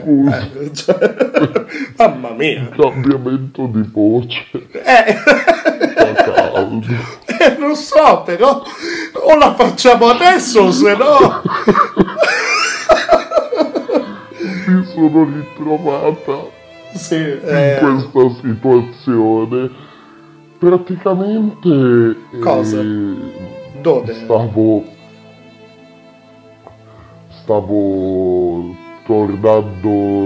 tornando sì, a casa. Sì, a casa. Insomma, io lavoro in TV, in televisione, no? Un po' come, insomma, come diceva anche lei. Sì, sì, sì. E mi sono ritrovato, insomma, a tornare a casa. Io abito all'ultimo piano. Ah, sì? Di questo, cioè una delle mie tante case, ma non voglio entrare nel merito, insomma. No, beh, varie case ha, insomma, in giro, comunque. Lei ha varie case? No, che devo ancora finire l'agenda di tutti quelli negli uffici pubblici. L'agenda di tutti quelli? Ha capito? Negli uffici? Sì, devo ancora pubblici. Cioè ho un'agendina con tutti quelli tipo al catasto. Ma perché? In questi uffici pubblici, per ricordarsi le scadenze? Ho un'agendina con tutti i nomi di quelli a cui devo succhiarglielo, appunto, perché non mi stiano addosso, no? Ma che schifo! Sì, beh, comunque stavo tornando a casa, insomma, dal lavoro. Sì, stavo tornando a casa e abito al secondo piano. Senza fare la planimetria anche, va bene. Non lei di raccontare. Sì, fatto, però no, prego, vada avanti, però insomma. Cioè, che è successo? Praticamente sono entrata, ho percorso qualche metro sul balcone della mia abitazione, all'esterno, praticamente, sì. E vedo io abito proprio all'ultimo piano e vedo questo... E sul tetto subito.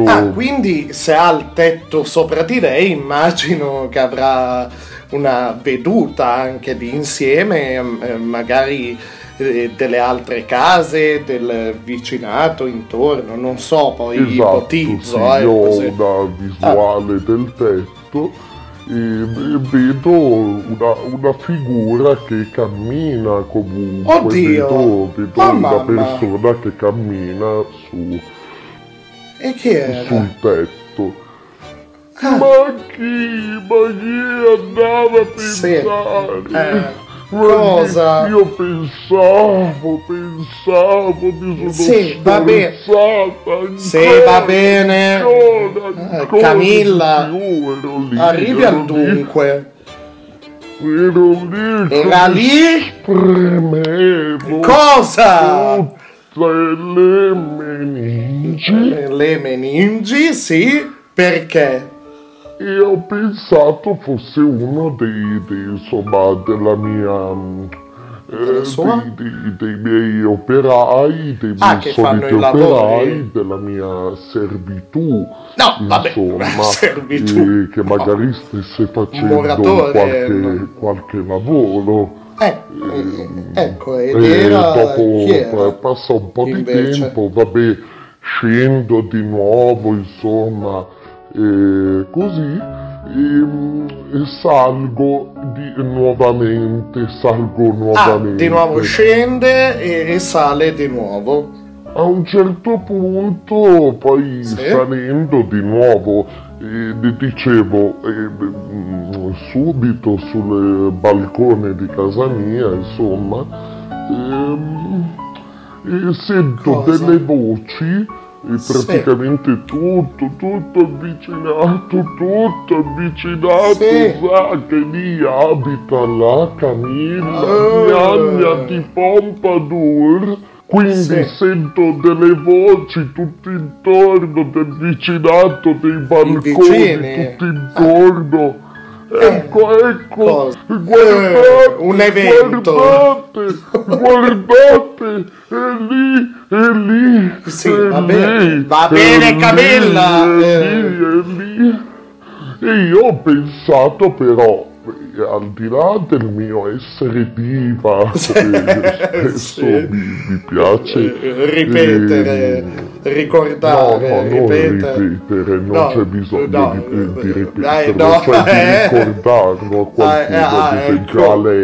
che non ha ancora capito che sta parlando con una diva, ma poi con sta voce, tra l'altro, non è che scusi, ma quello cosa c'entra? Perché devo mantenere l'anonimato? Ma perché? Ma sappiamo chi è, Camilla. Posso andare in giro con la mia voce a dire che mi hanno imbottita come un pompettone. Ma è lei che ogni volta. E poi lo share. Ma che share? Ma chi se ne frega? Se io voglio chiudo qua. Comunque, sento ste voci delle persone che abitano lì vicino, sì. Dire ecco è lì. Ma chi? Ma io cosa? Pensavo però che si riferissero alla persona misteriosa sul tetto, il muratore, chi era? Che camminava sul tetto. È difficile, eh? Esatto, questa persona. Sì, e invece? No, non era un muratore. Ah, no? Ma va. Quello che lavorava. No, aspetti, perché devo anche cercare. Quanto può dire? Omettere. Anzi, quanto posso dire, raccontare, insomma. Sì. Praticamente ho capito che non stavano parlando di me.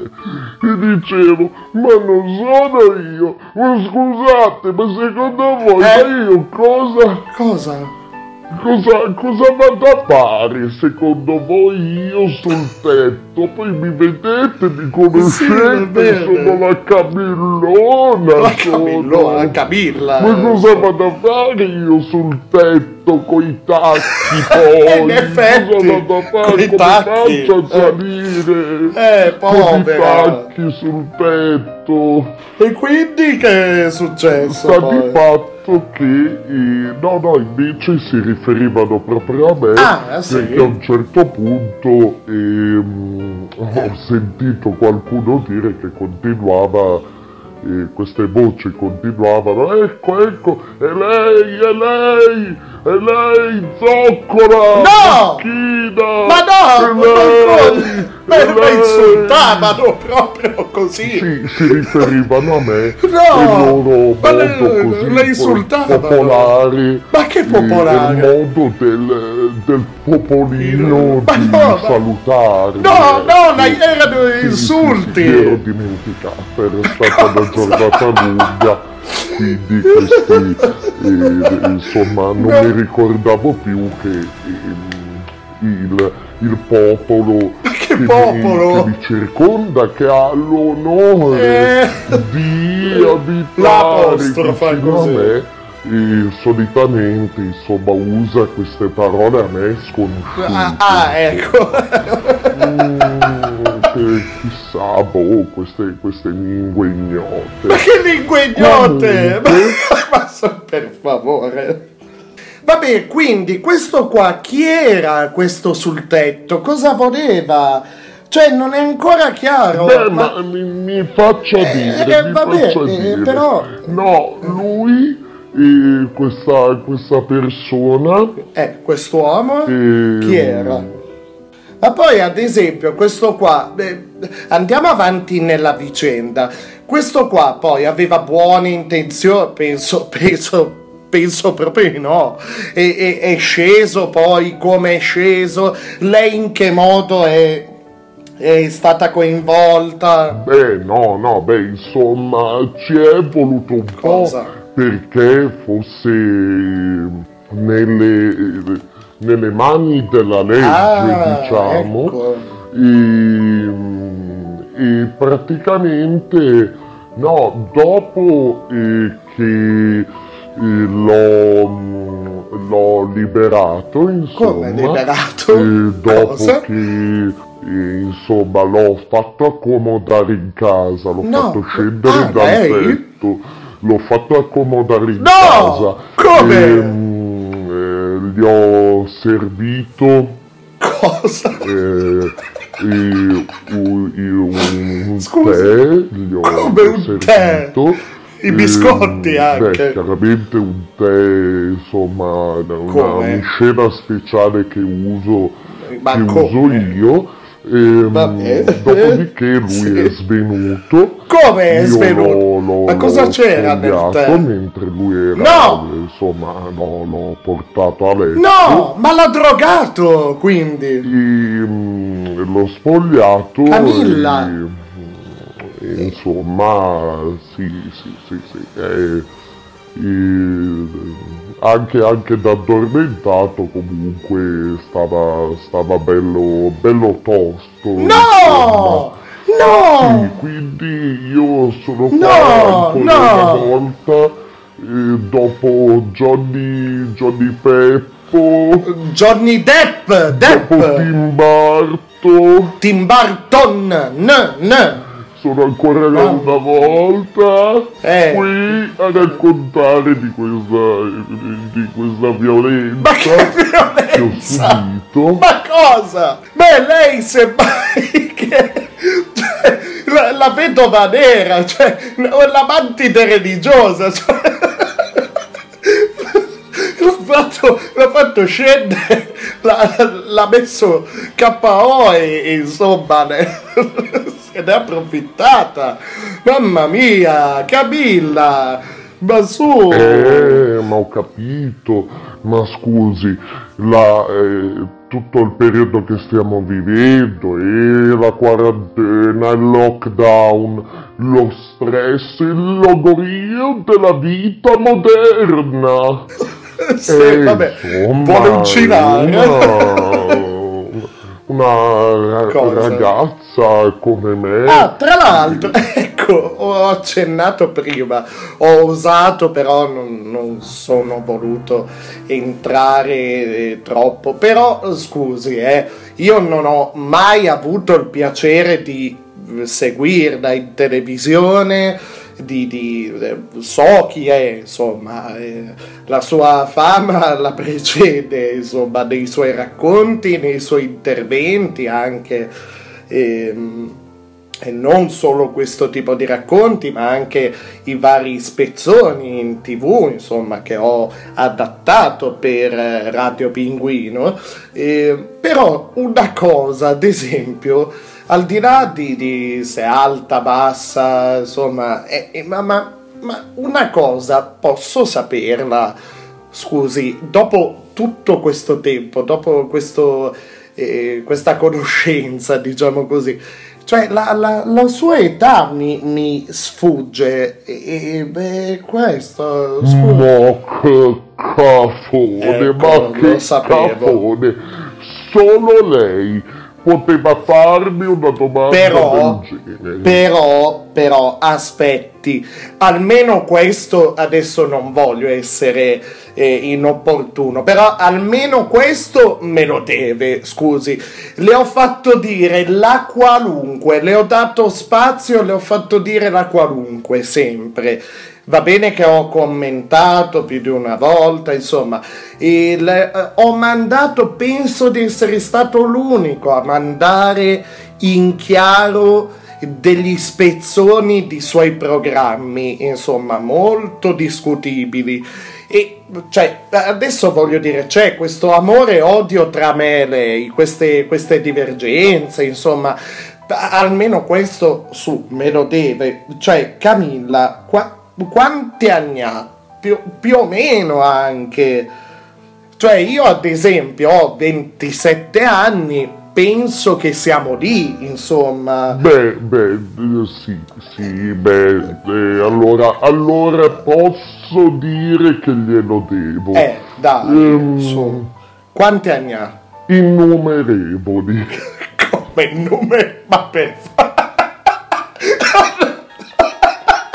ma chi è? Ma chi è? Cthulhu? Eterna? Sono dotata di un'innaturale lunga vita. Ma non dica stronzate. Comunque ci sono sempre stata. Va bene.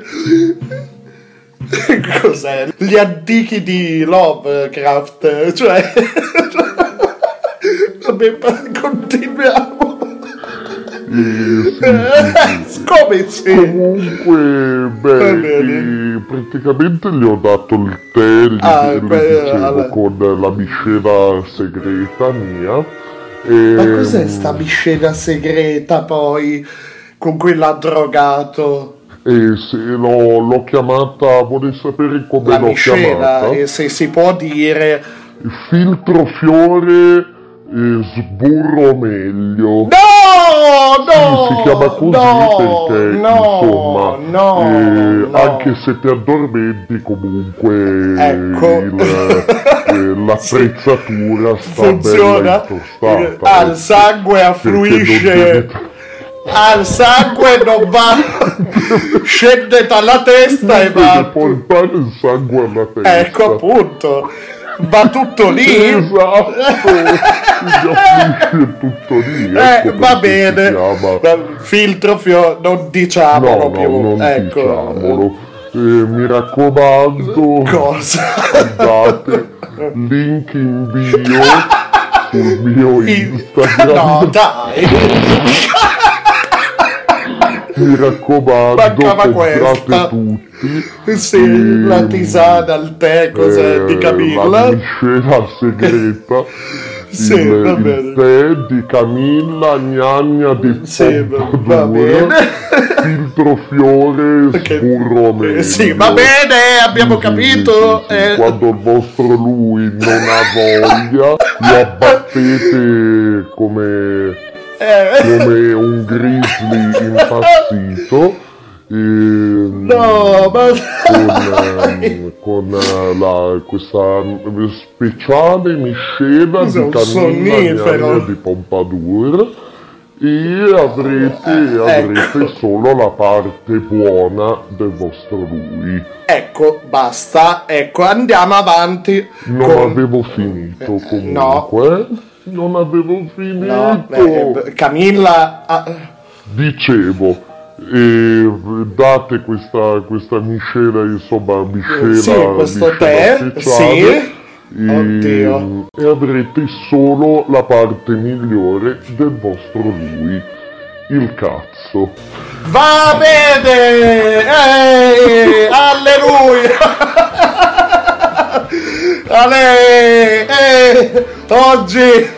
Oggi proprio si sboccia, va bene. Ale, bene ma non benissimo. Allora, Camilla.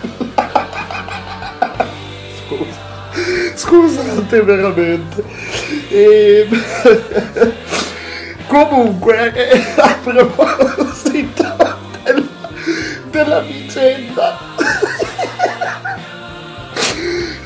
Tutto improvvisato e non è... non so se usarlo come scusa o non lo so per tutelarmi eventualmente, e non voglio fare del male a nessuno, lo giuro. E comunque Camilla, a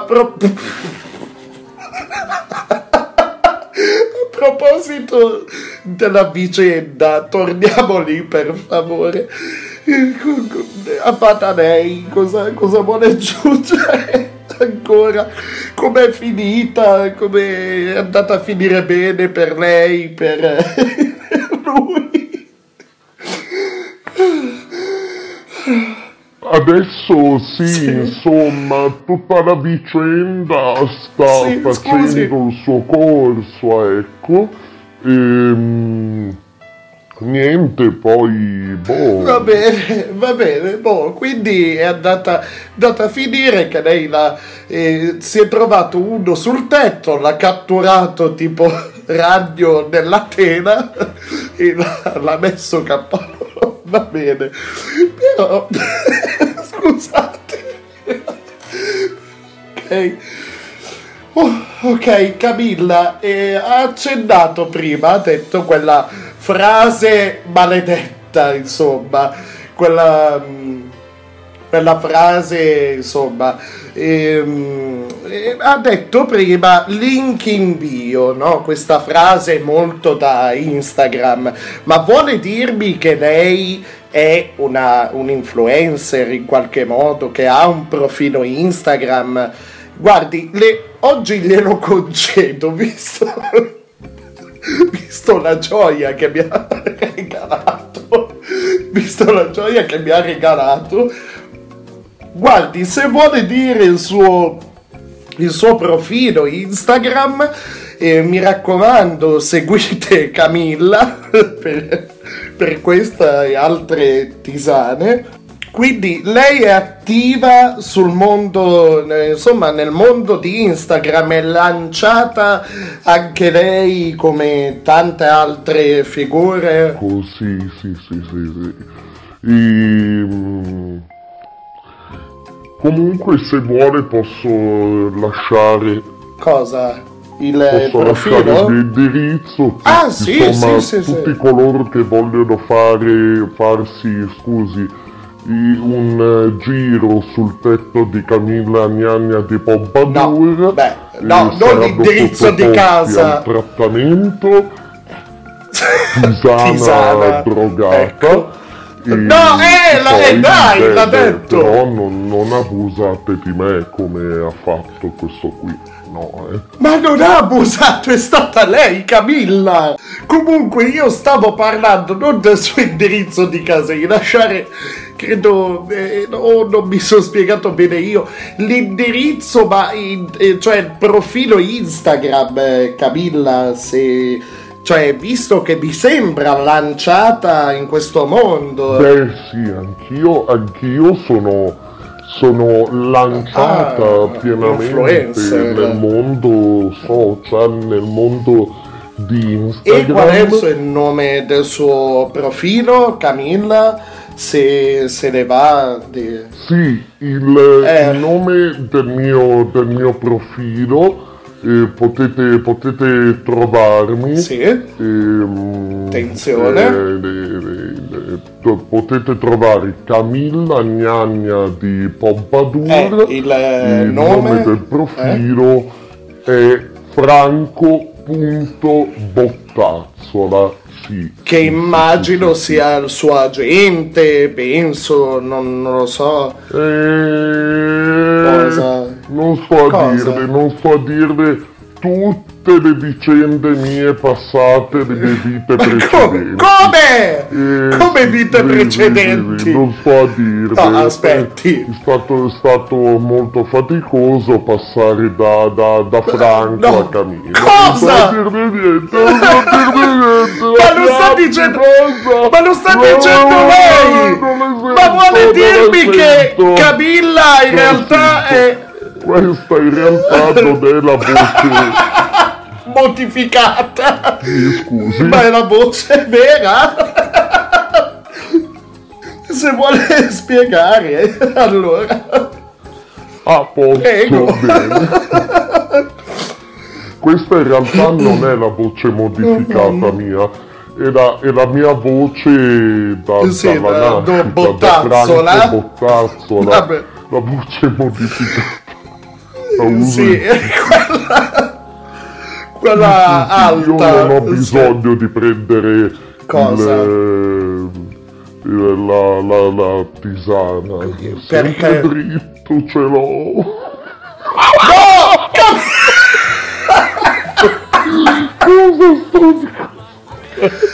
Ma perché è degenerata così la cosa? Ma perché?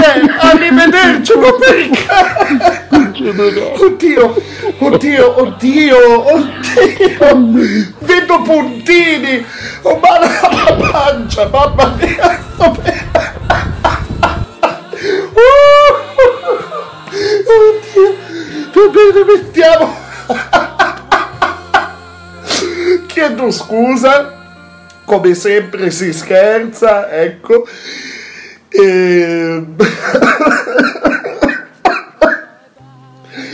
Bene, andiamo con una canzone, ve la presento poi dopo, vi dico.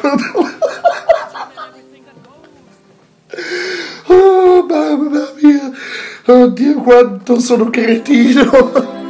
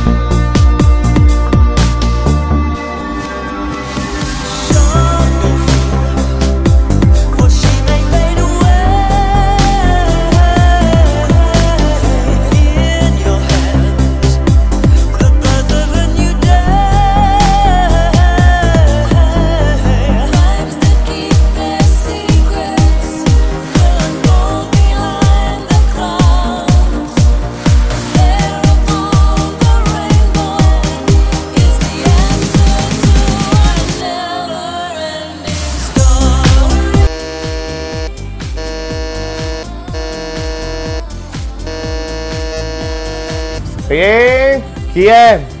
Chi è? Sì, eccoci qua, siamo qui in fiera a AleComics e per tutti gli ascoltatori di Radio Pinguino io faccio gli auguri a tutti quanti. A presto, ciao. Ah, grazie, grazie.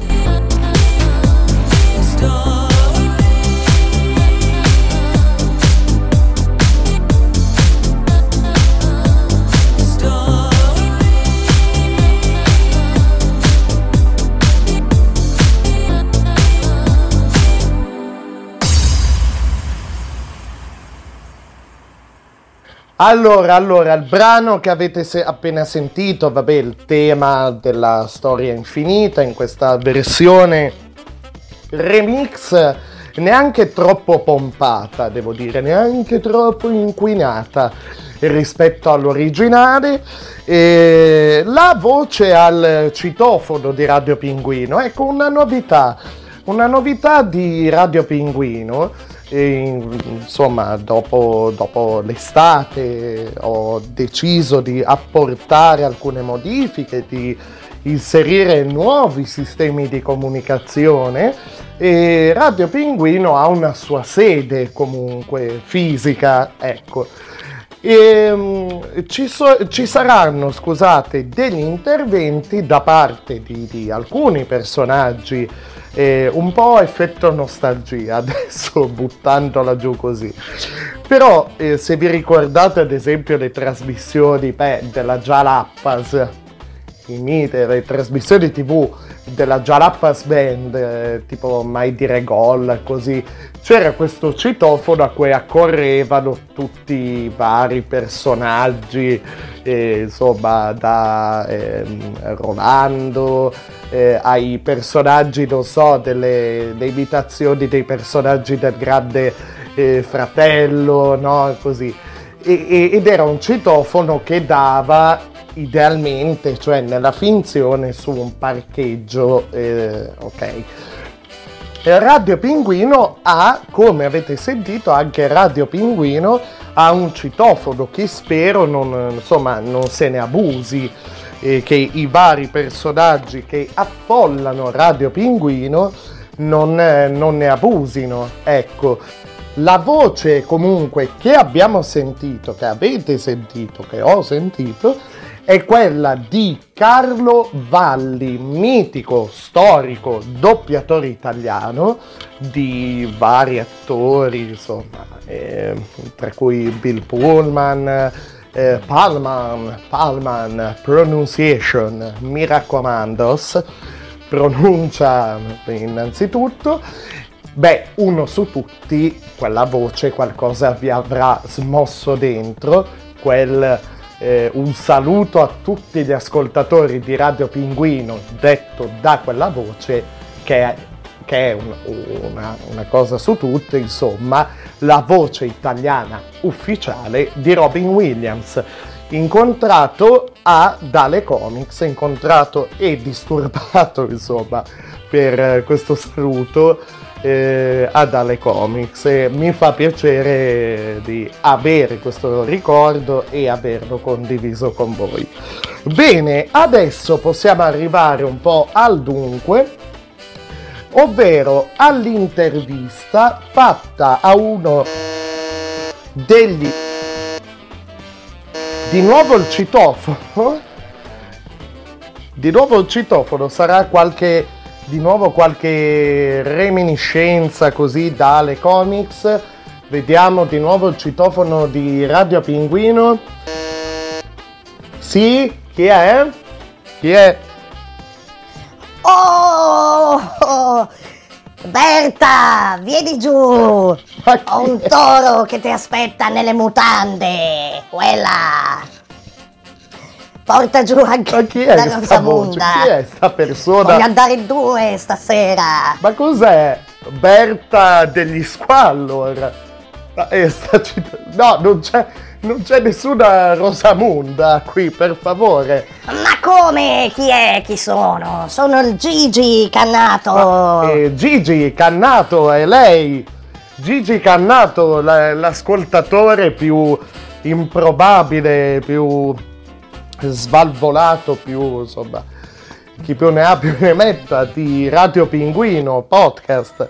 Salve, come mai qui oggi? Che non è che abbia ancora molto tempo a disposizione. E lo so che oggi si è dilungato come al solito, che come al solito la tirata, insomma, che ha allungato un po', si è dilungato con i tempi. No, però volevo darvi questa notizia, è sempre attinente al cinema, alla cultura. lo sa che vogliono rifare, cioè vogliono fare, mi scusi, vogliono fare il sequel dei gemelli.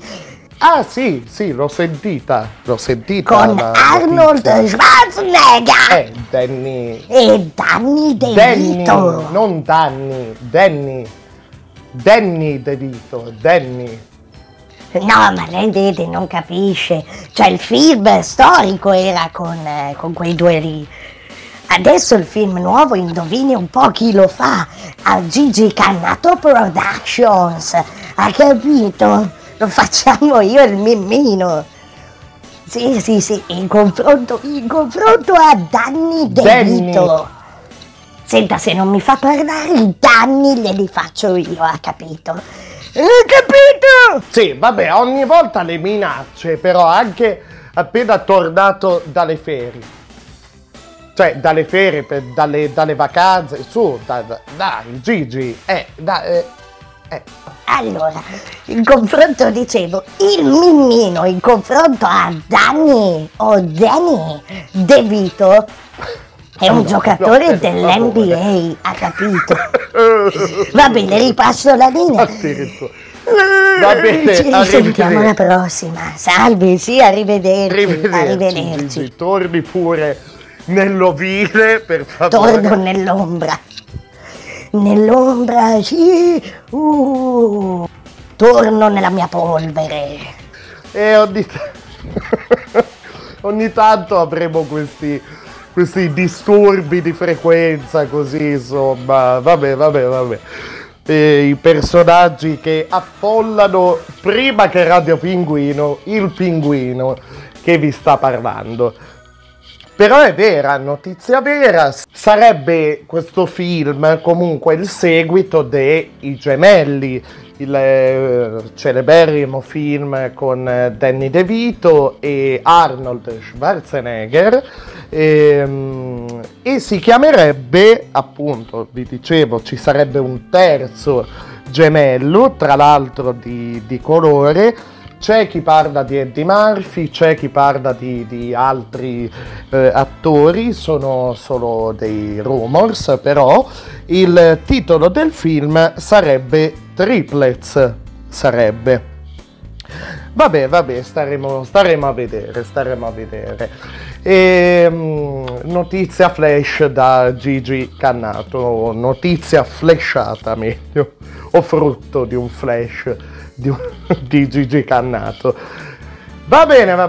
Adesso è il momento dell'intervista. Quella che sentirete ora è l'intervista fatta a Matteo Mirko Guzzon il primo giorno di AleComics, l'11 settembre, intervista in cui ci dirà un po' come è nato il gruppo di lavoro dietro ad AleComics, il gruppo di giovani coraggiosi volontari dietro AleComics, i meccanismi anche che ci sono dietro, insomma, questo tipo di manifestazione, ma senza essere troppo tecnico, ecco.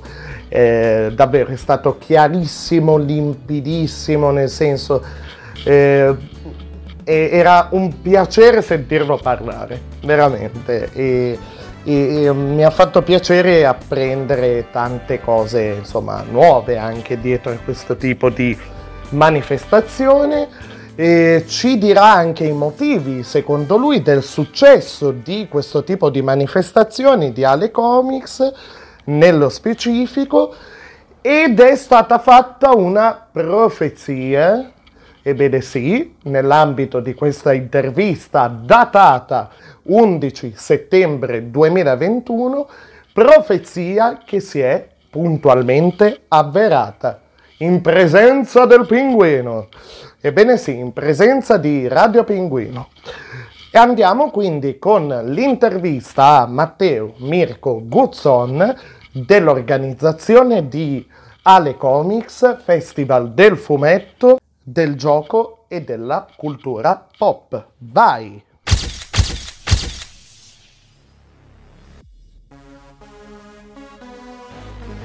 Radio Pinguino è ancora qui in Cittadella, oggi 11 settembre, in occasione della prima e due giornate del Festival del Fumetto AleComics.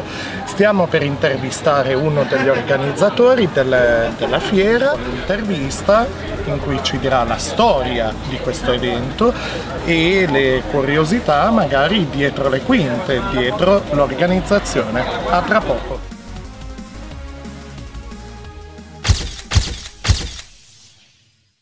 Come nasce AleComics? Ok. Cioè in termini di gruppo anche, se è partito da un gruppo di amici, sì. Ok, allora AleComics nasce dalla passione per il fumetto e per i giochi da tavolo, i videogiochi, insomma tutto questo settore di cultura pop. Nasce perché noi prima di organizzare festival, noi visitiamo festival da tantissimo tempo ormai e a un certo punto ci siamo detti perché non creare qualcosa per condividere la nostra passione anche nella nostra città, perché non fare un festival qui, quindi poi è stato necessario individuare una location, cercare di capire come costruirla effettivamente, però è partito tutto dal voler condividere qualcosa che sentivamo nostro e che volevamo far conoscere alla gente, perché volevamo che la gente capisse che il fumetto non è solo Topolino, nulla toglie il Topolino, io ci sono cresciuto con le loro storie, però il fumetto non è solo quello, c'è molto di più, è un mondo fatto d'arte, fatto di storie che possono davvero emozionare e quindi abbiamo cominciato questa avventura per condividere questo alla gente, per far capire la profondità a cui può arrivare il mondo del fumetto e della non arte. E quindi ci si è ritrovati un po' tra amici, buttato giù un po' di idee e pian piano ha preso forma la manifestazione e adesso siamo qua. Quali sono, secondo te, i motivi del successo di AleComics? Allora, sicuramente il fatto che in Alessandria qualcosa del genere non si era mai visto, quindi concordo, è stato qualcosa di innovativo, non per il settore in sé, ma innovativo per la provincia, perché a parte gli appassionati di settore, ripeto, la gente era davvero convinta che il fumetto fosse solo Topolino e al massimo Superman, quindi a suo modo scoperto un mondo. È indubbio che il fatto che le prime edizioni fossero gratuite ha aiutato ad avvicinare molto anche i curiosi, quelli che magari con la scusa anche solo di farsi un giro la domenica pomeriggio si sono poi avvicinati al mondo del fumetto effettivamente. E quindi sin dalla prima edizione abbiamo avuto comunque un bel riscontro di 10.000 visitatori nel 2015, non ce l'aspettavamo, quindi siamo rimasti molto contenti. Però non so, il successo, AleComics ha tante cose, ha una location bellissima che sicuramente fa il suo, però credo che molto del successo sia dovuto al fatto che non è una fiera fatta per essere commerciale. C'è una mostra mercato perché è giusto che ci sia una mostra mercato, che ci sia gente che vende gadget, perché è anche bello girare e trovare magari il pezzo da collezione, però noi da sempre siamo convinti che non debba esserci solo quello. AleComics deve essere cultura, deve essere divulgazione e soprattutto deve essere fatto con passione e quindi noi cerchiamo ogni anno di porci una domanda, quando vado alle fiere cosa non mi piace e come potrei migliorarlo nella mia, e quindi cerchiamo di fare della nostra esperienza da visitatori il punto forte della nostra esperienza da organizzatori, quindi cerchiamo sempre di giocare in combo. Ad esempio una cosa che a me personalmente ha colpito molto è il discorso degli incontri, la possibilità di incontrare i grandi nomi del disegno, del fumetto,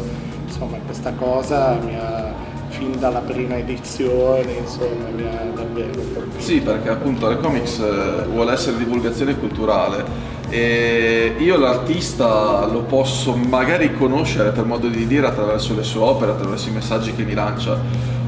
Però è bello averlo qui che ti racconta come quell'opera è nata, come ha sviluppato l'idea, come è stato poi costruirci attorno tutto il fumetto, e quindi tutti gli anni cerchiamo sempre di avere qui artisti di vario genere, dal fumettista che disegna anche al doppiatore, per esempio adesso è appena arrivato Carlo Valli che mi fa venire la pelle d'oca a sentirlo parlare, perché a me ha fatto venire la pelle d'oca, scusami, solo vederlo mangiare Quindi sì. E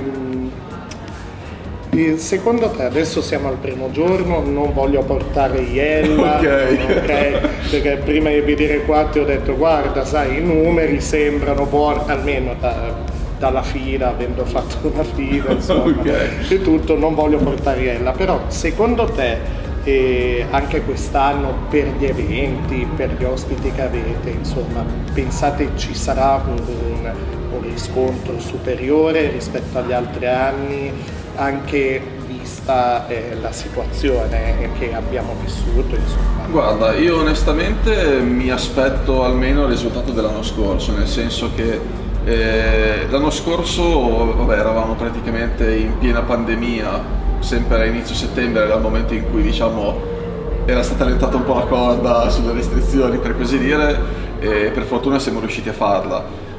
Sono venute 7.000 persone in 2 giorni, quindi abbiamo avuto una flessione negativa del solo 30%, ci riteniamo più che soddisfatti, e quest'anno ci aspettiamo almeno altrettante persone, onestamente, anche perché sì, c'è il Green Pass, ci vuole il tampone, però vediamo che comunque da parte del pubblico c'è un buon riscontro, e l'abbiamo visto anche con un altro evento organizzato sempre da noi qui il weekend precedente, e perciò sì. Vediamo che c'è questa limitazione, ma non è una limitazione così importante come forse si crede, e quindi siamo fiduciosi di riuscire a coprire tutte le spese, dai.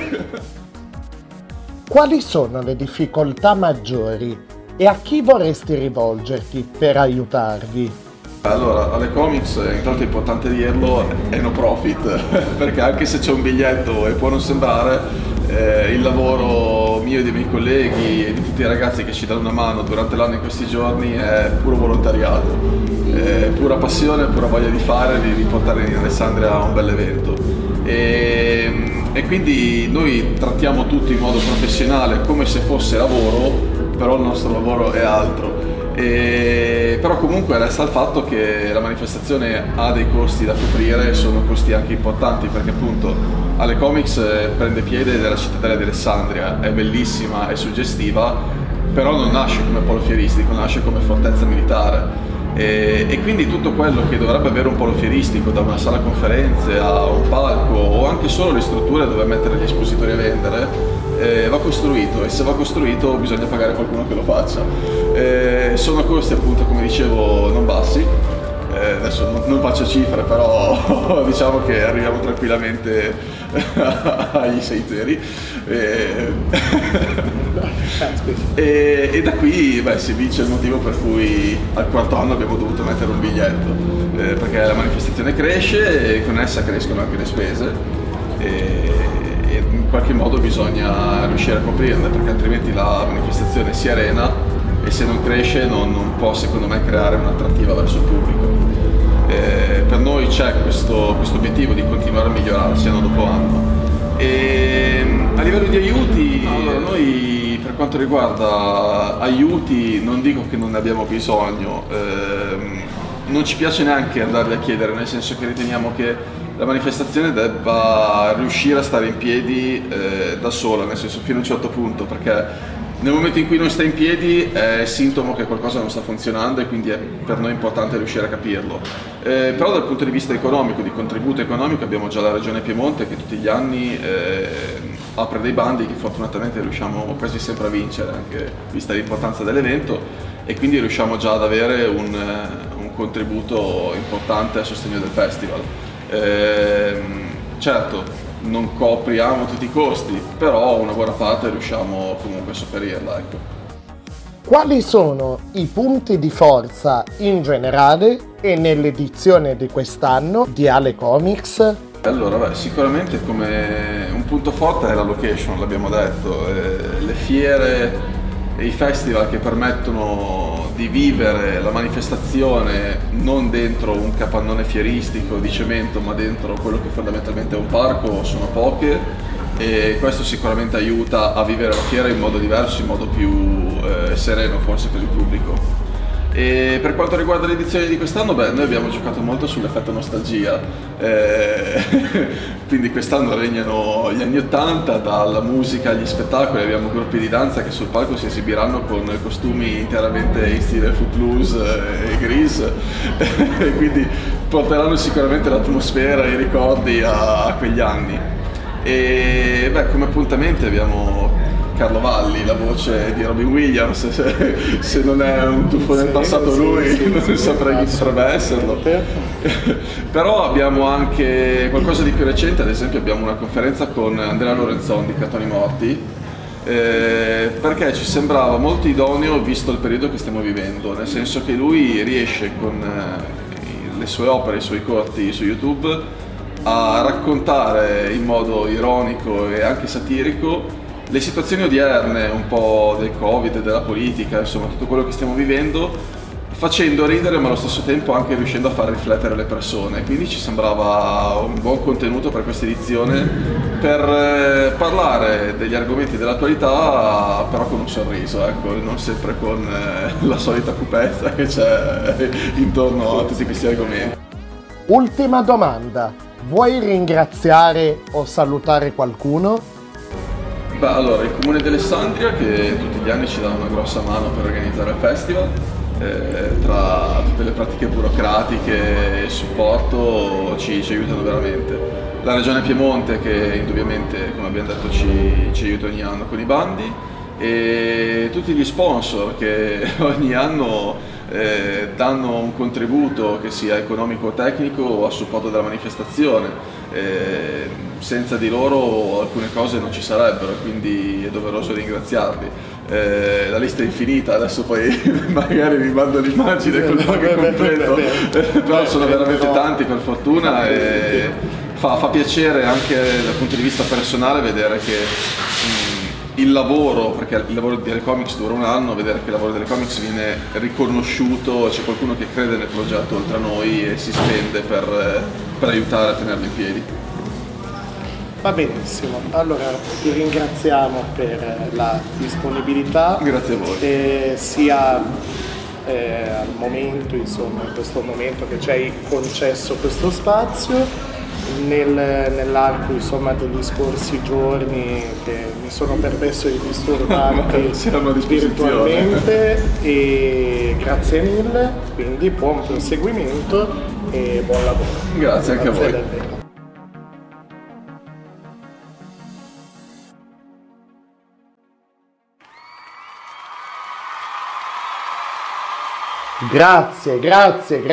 Grazie davvero. Questo applauso va a tutti i volontari di AleComics e di questo tipo di iniziative. Questo episodio voleva essere anche cioè laddove Matteo Mirko, insomma, mi ha detto, quando ci siamo visti mi ha detto: ah, Matteo Mirko, chiamami come vuoi. E comunque laddove insomma in questa intervista è stato detto facciamo tutto a titolo volontario, voglio ringraziare, e ha fatto tutta una serie di ringraziamenti che avete sentito.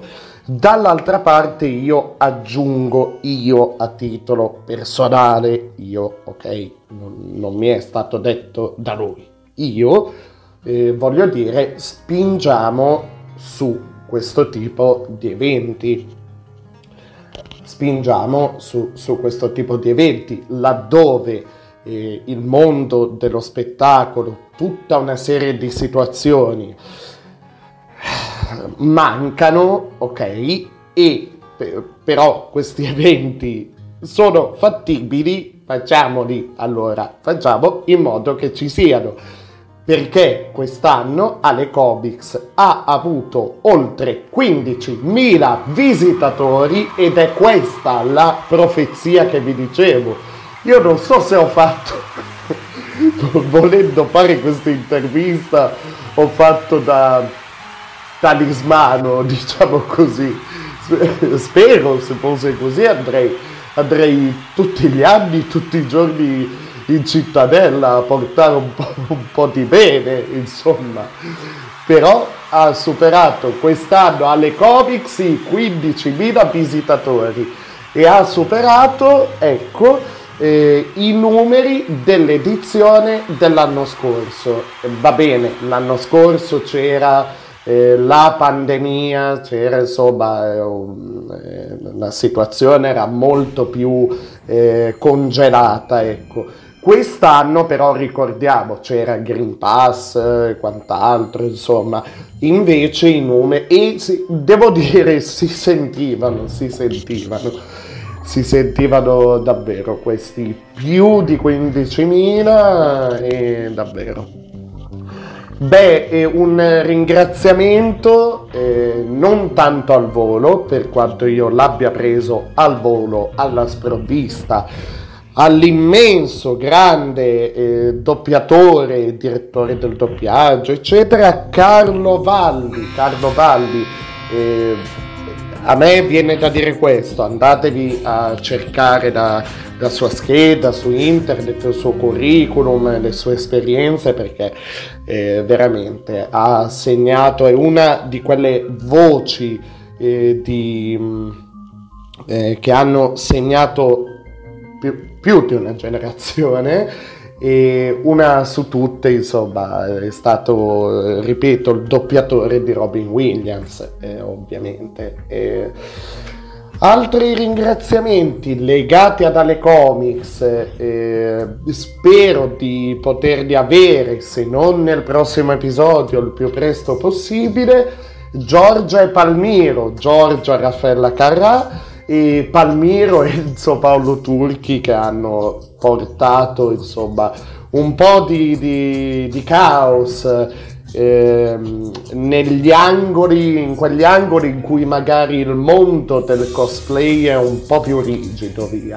Un mondo meraviglioso, intendiamoci. Ben inteso, un mondo meraviglioso. Ecco, ringraziamenti, però adesso tutti i ringraziamenti li potrete vedere nel dettaglio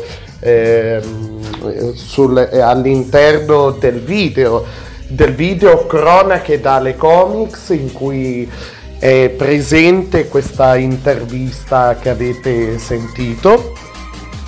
Il video lo potete trovare su YouTube. Il canale YouTube, scusate, Radio Pinguino Official, tutto attaccato, e sulla pagina Facebook Radio Pinguino. Ecco, il titolo del video è Cronache da AleComics. AleComics non con la X, però, non con la X, CS, AleComics. E beh, ringraziamenti doverosi.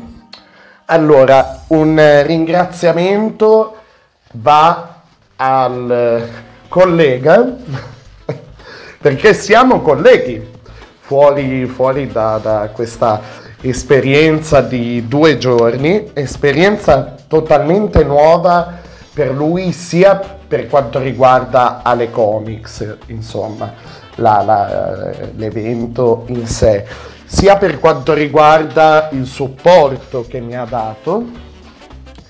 Il ringraziamento va a Davide per le riprese video principali, per l'attrezzatura, ecco, innanzitutto l'attrezzatura, le riprese video principali, le foto più belle di AleComics. Tutto questo potete trovarlo sulla pagina Facebook Radio Pinguino. E beh, le riprese video sono quelle che vedete, il grosso delle riprese video è quello che potete vedere all'interno del video Cronache da AleComics. E per la pazienza, insomma, avuta nei miei confronti. Altri ringraziamenti, insieme a Davide c'era anche Marco Marco, voce che avete già sentito, la voce, quella voce meravigliosa che ha reso altrettanto meravigliosa la lettera dalla terra che ogni tanto mi piace riproporvi, insomma. E quindi il ringraziamento va anche a lui, sia per riprese video, perché l'ultimo pezzo di video prima del dietro alle quinte, prima del dietro alle quinte, nel video cronache da AleComics, è stato fatto da lui. Poi io, vabbè, ho fatto montaggio, editing, quant'altro, supervisione, rottura di coglioni, scene da prima donna, tabagismo incontrollato, come vedrete nel video in questione. Va bene, altri ringraziamenti. Spero di sentirlo in modo, insomma, un po' più approfondito. Ringraziamenti quindi, lo staff di AleComics, Matteo Mirko Guzzon per la disponibilità sia prima che durante l'evento, perché prima dell'evento e neanche tanti giorni prima ho scritto: guardate all'organizzazione, mi piacerebbe avere un'intervista, così uno spazio, e sono stati rapidissimi, disponibilissimi. La pagina è super attiva durante l'anno anche, quindi seguite AleComics sui social. A proposito di siti, social, eccetera, se cercate su Google Museo delle Illusioni Milano, la prima voce che vi viene fuori è il sito ufficiale. È un'esposizione permanente, l'indirizzo è quello che vi dicevo, via Settembrini, adesso il numero l'ho guardato prima, però... Va bene? Vi chiedo scusa, però è via Settembrini, a 2 passi dalla stazione centrale di Milano. Spero vi vada davvero meglio di come è andata a me. Stavo dicendo, mi piacerebbe sentire di più, in modo più approfondito, Gigi Cannato, ma va anche bene così, l'ascoltatore Gigi Cannato. Un ringraziamento a Camilla Gnagna, di nuovo il citofono anche sui saluti finali. Chi è?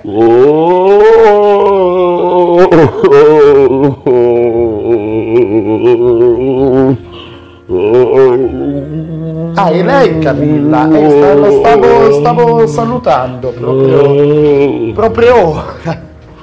Sì, sono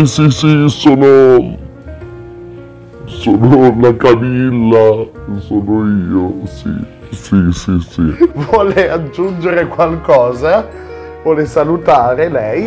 Se vuole sì, va bene.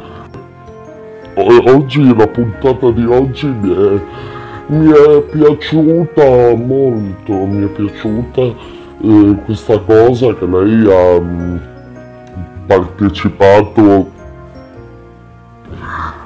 Chiudo io che è meglio. Sì, prego, se vuole salutare lei, ecco, i saluti finali di oggi sono quelli di Camilla, prego Camilla Gnagna di Pompadour, prego. Si fidi, faccio la brava.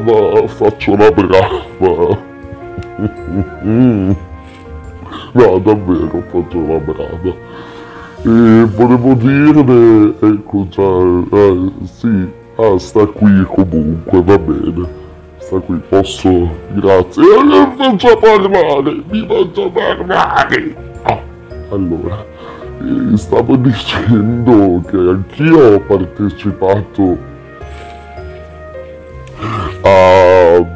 a un evento insomma ha tanti eventi, ma ha svariati eventi come questo.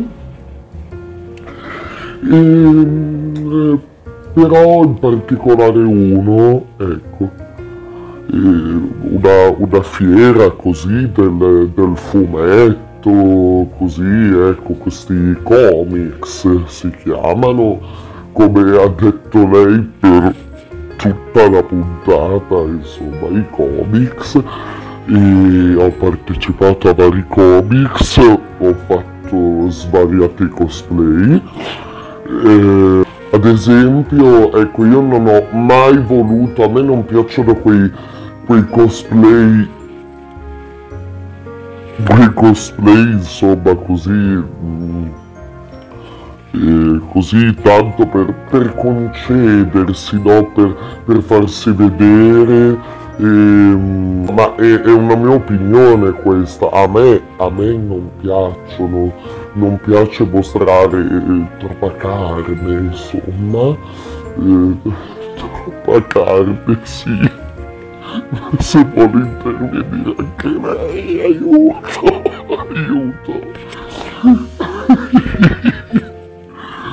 Sì, beh, praticamente,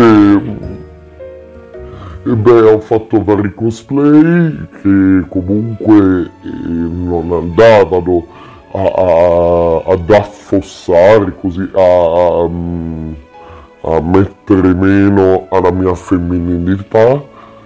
Sì, ad esempio ho fatto il pinguino di Batman.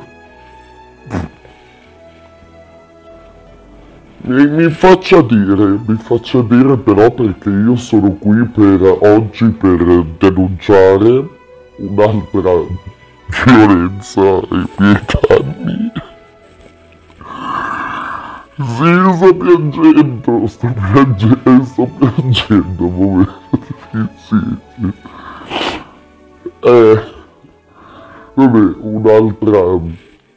un altro grave misfatto, un'ingiustizia, un abuso, dica quello che vuole, insomma. E praticamente, io stavo partecipando a uno di questi comics, di queste fiere del fumetto e così, ed ero lì con delle mie amiche, con un paio di mie amiche, anche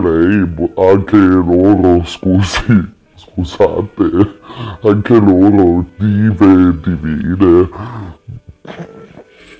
No, vabbè, non aggiungo altro. No, ho detto soprattutto, vabbè, una. Però mai come me, non sarà mai diva divina come la Camilla.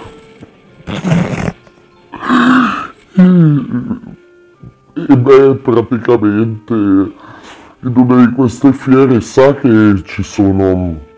Ma l'ha detto anche lei che ci sono vari, magari, artisti, incontri con questi disegnatori, artisti, questa possibilità di incontrare l'arte, di essere penetrati dall'arte. No. Ecco, quello che va bene è che posso, quando voglio, posso stoppare. Veramente sì, a me piace l'arte, e beh, insomma, in una di queste fiere, ma parlo di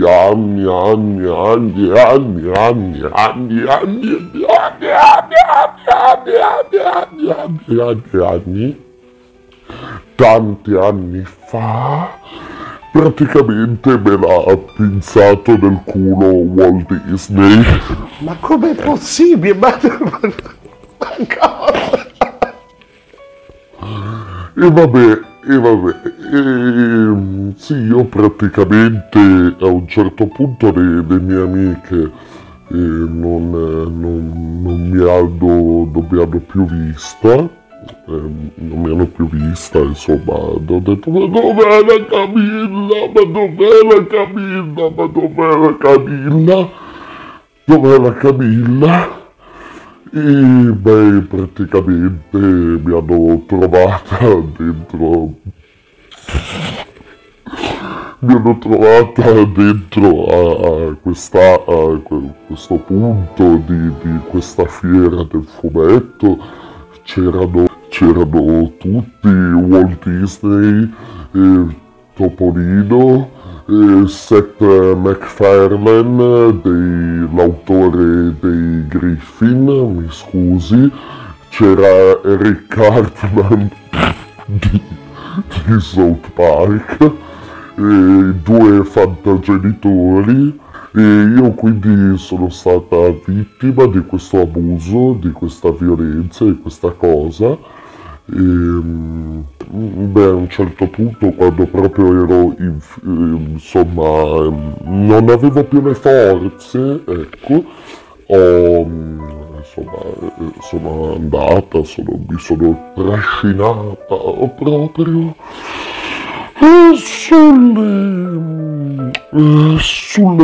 sulle ginocchia, insomma, a quattro zampe. E niente, boh, alla fine ho lasciato anche il mio Instagram, ci siamo scambiati di Instagram, mi ha detto di scrivermi ancora, sì. Dico solo questo, in quell'occasione ero vestito da Sailor Moon, ero vestita, mi scusi, questa era la parte di Franco Bottazzola, ero vestita da Sailor Moon, ovviamente, ma questa la capisco solo io. Va bene, allora, posso salutare io allora?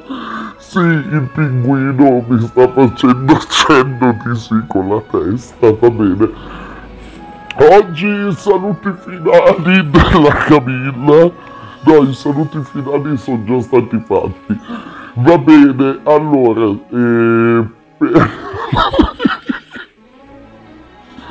Mamma mia, una roba indegna, ma non quello che ho detto io. Non quello che ho detto io, ma cioè, non puoi mollare, cazzarola, non puoi mollare due persone per un'ora e mezza, cazzo, quasi. Cos'è, un'ora è stato un quarto d'ora, più un'ora e un quarto, porco Giuda, ma dai. Vabbè, niente, questi sono fatti miei, speriamo che non ascolti mai... Vabbè, se l'ascolta...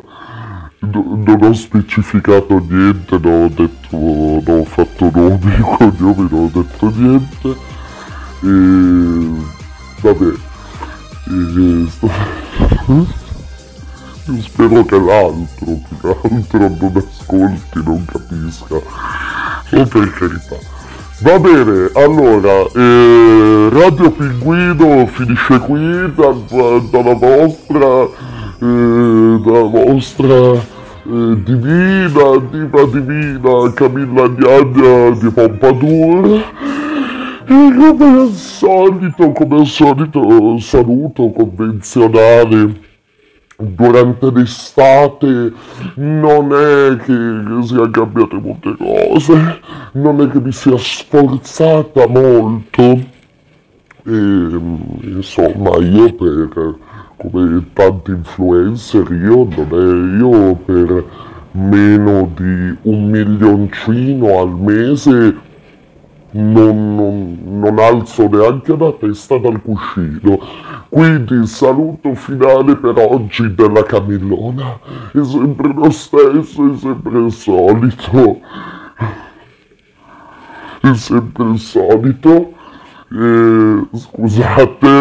Scusate.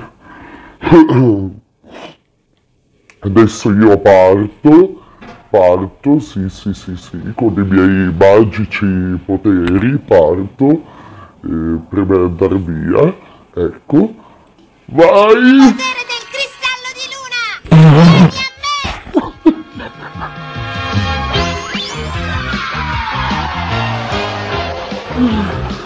Il saluto dalla Camillona è però sempre insolito, cioè quello del pinguino. Ciao!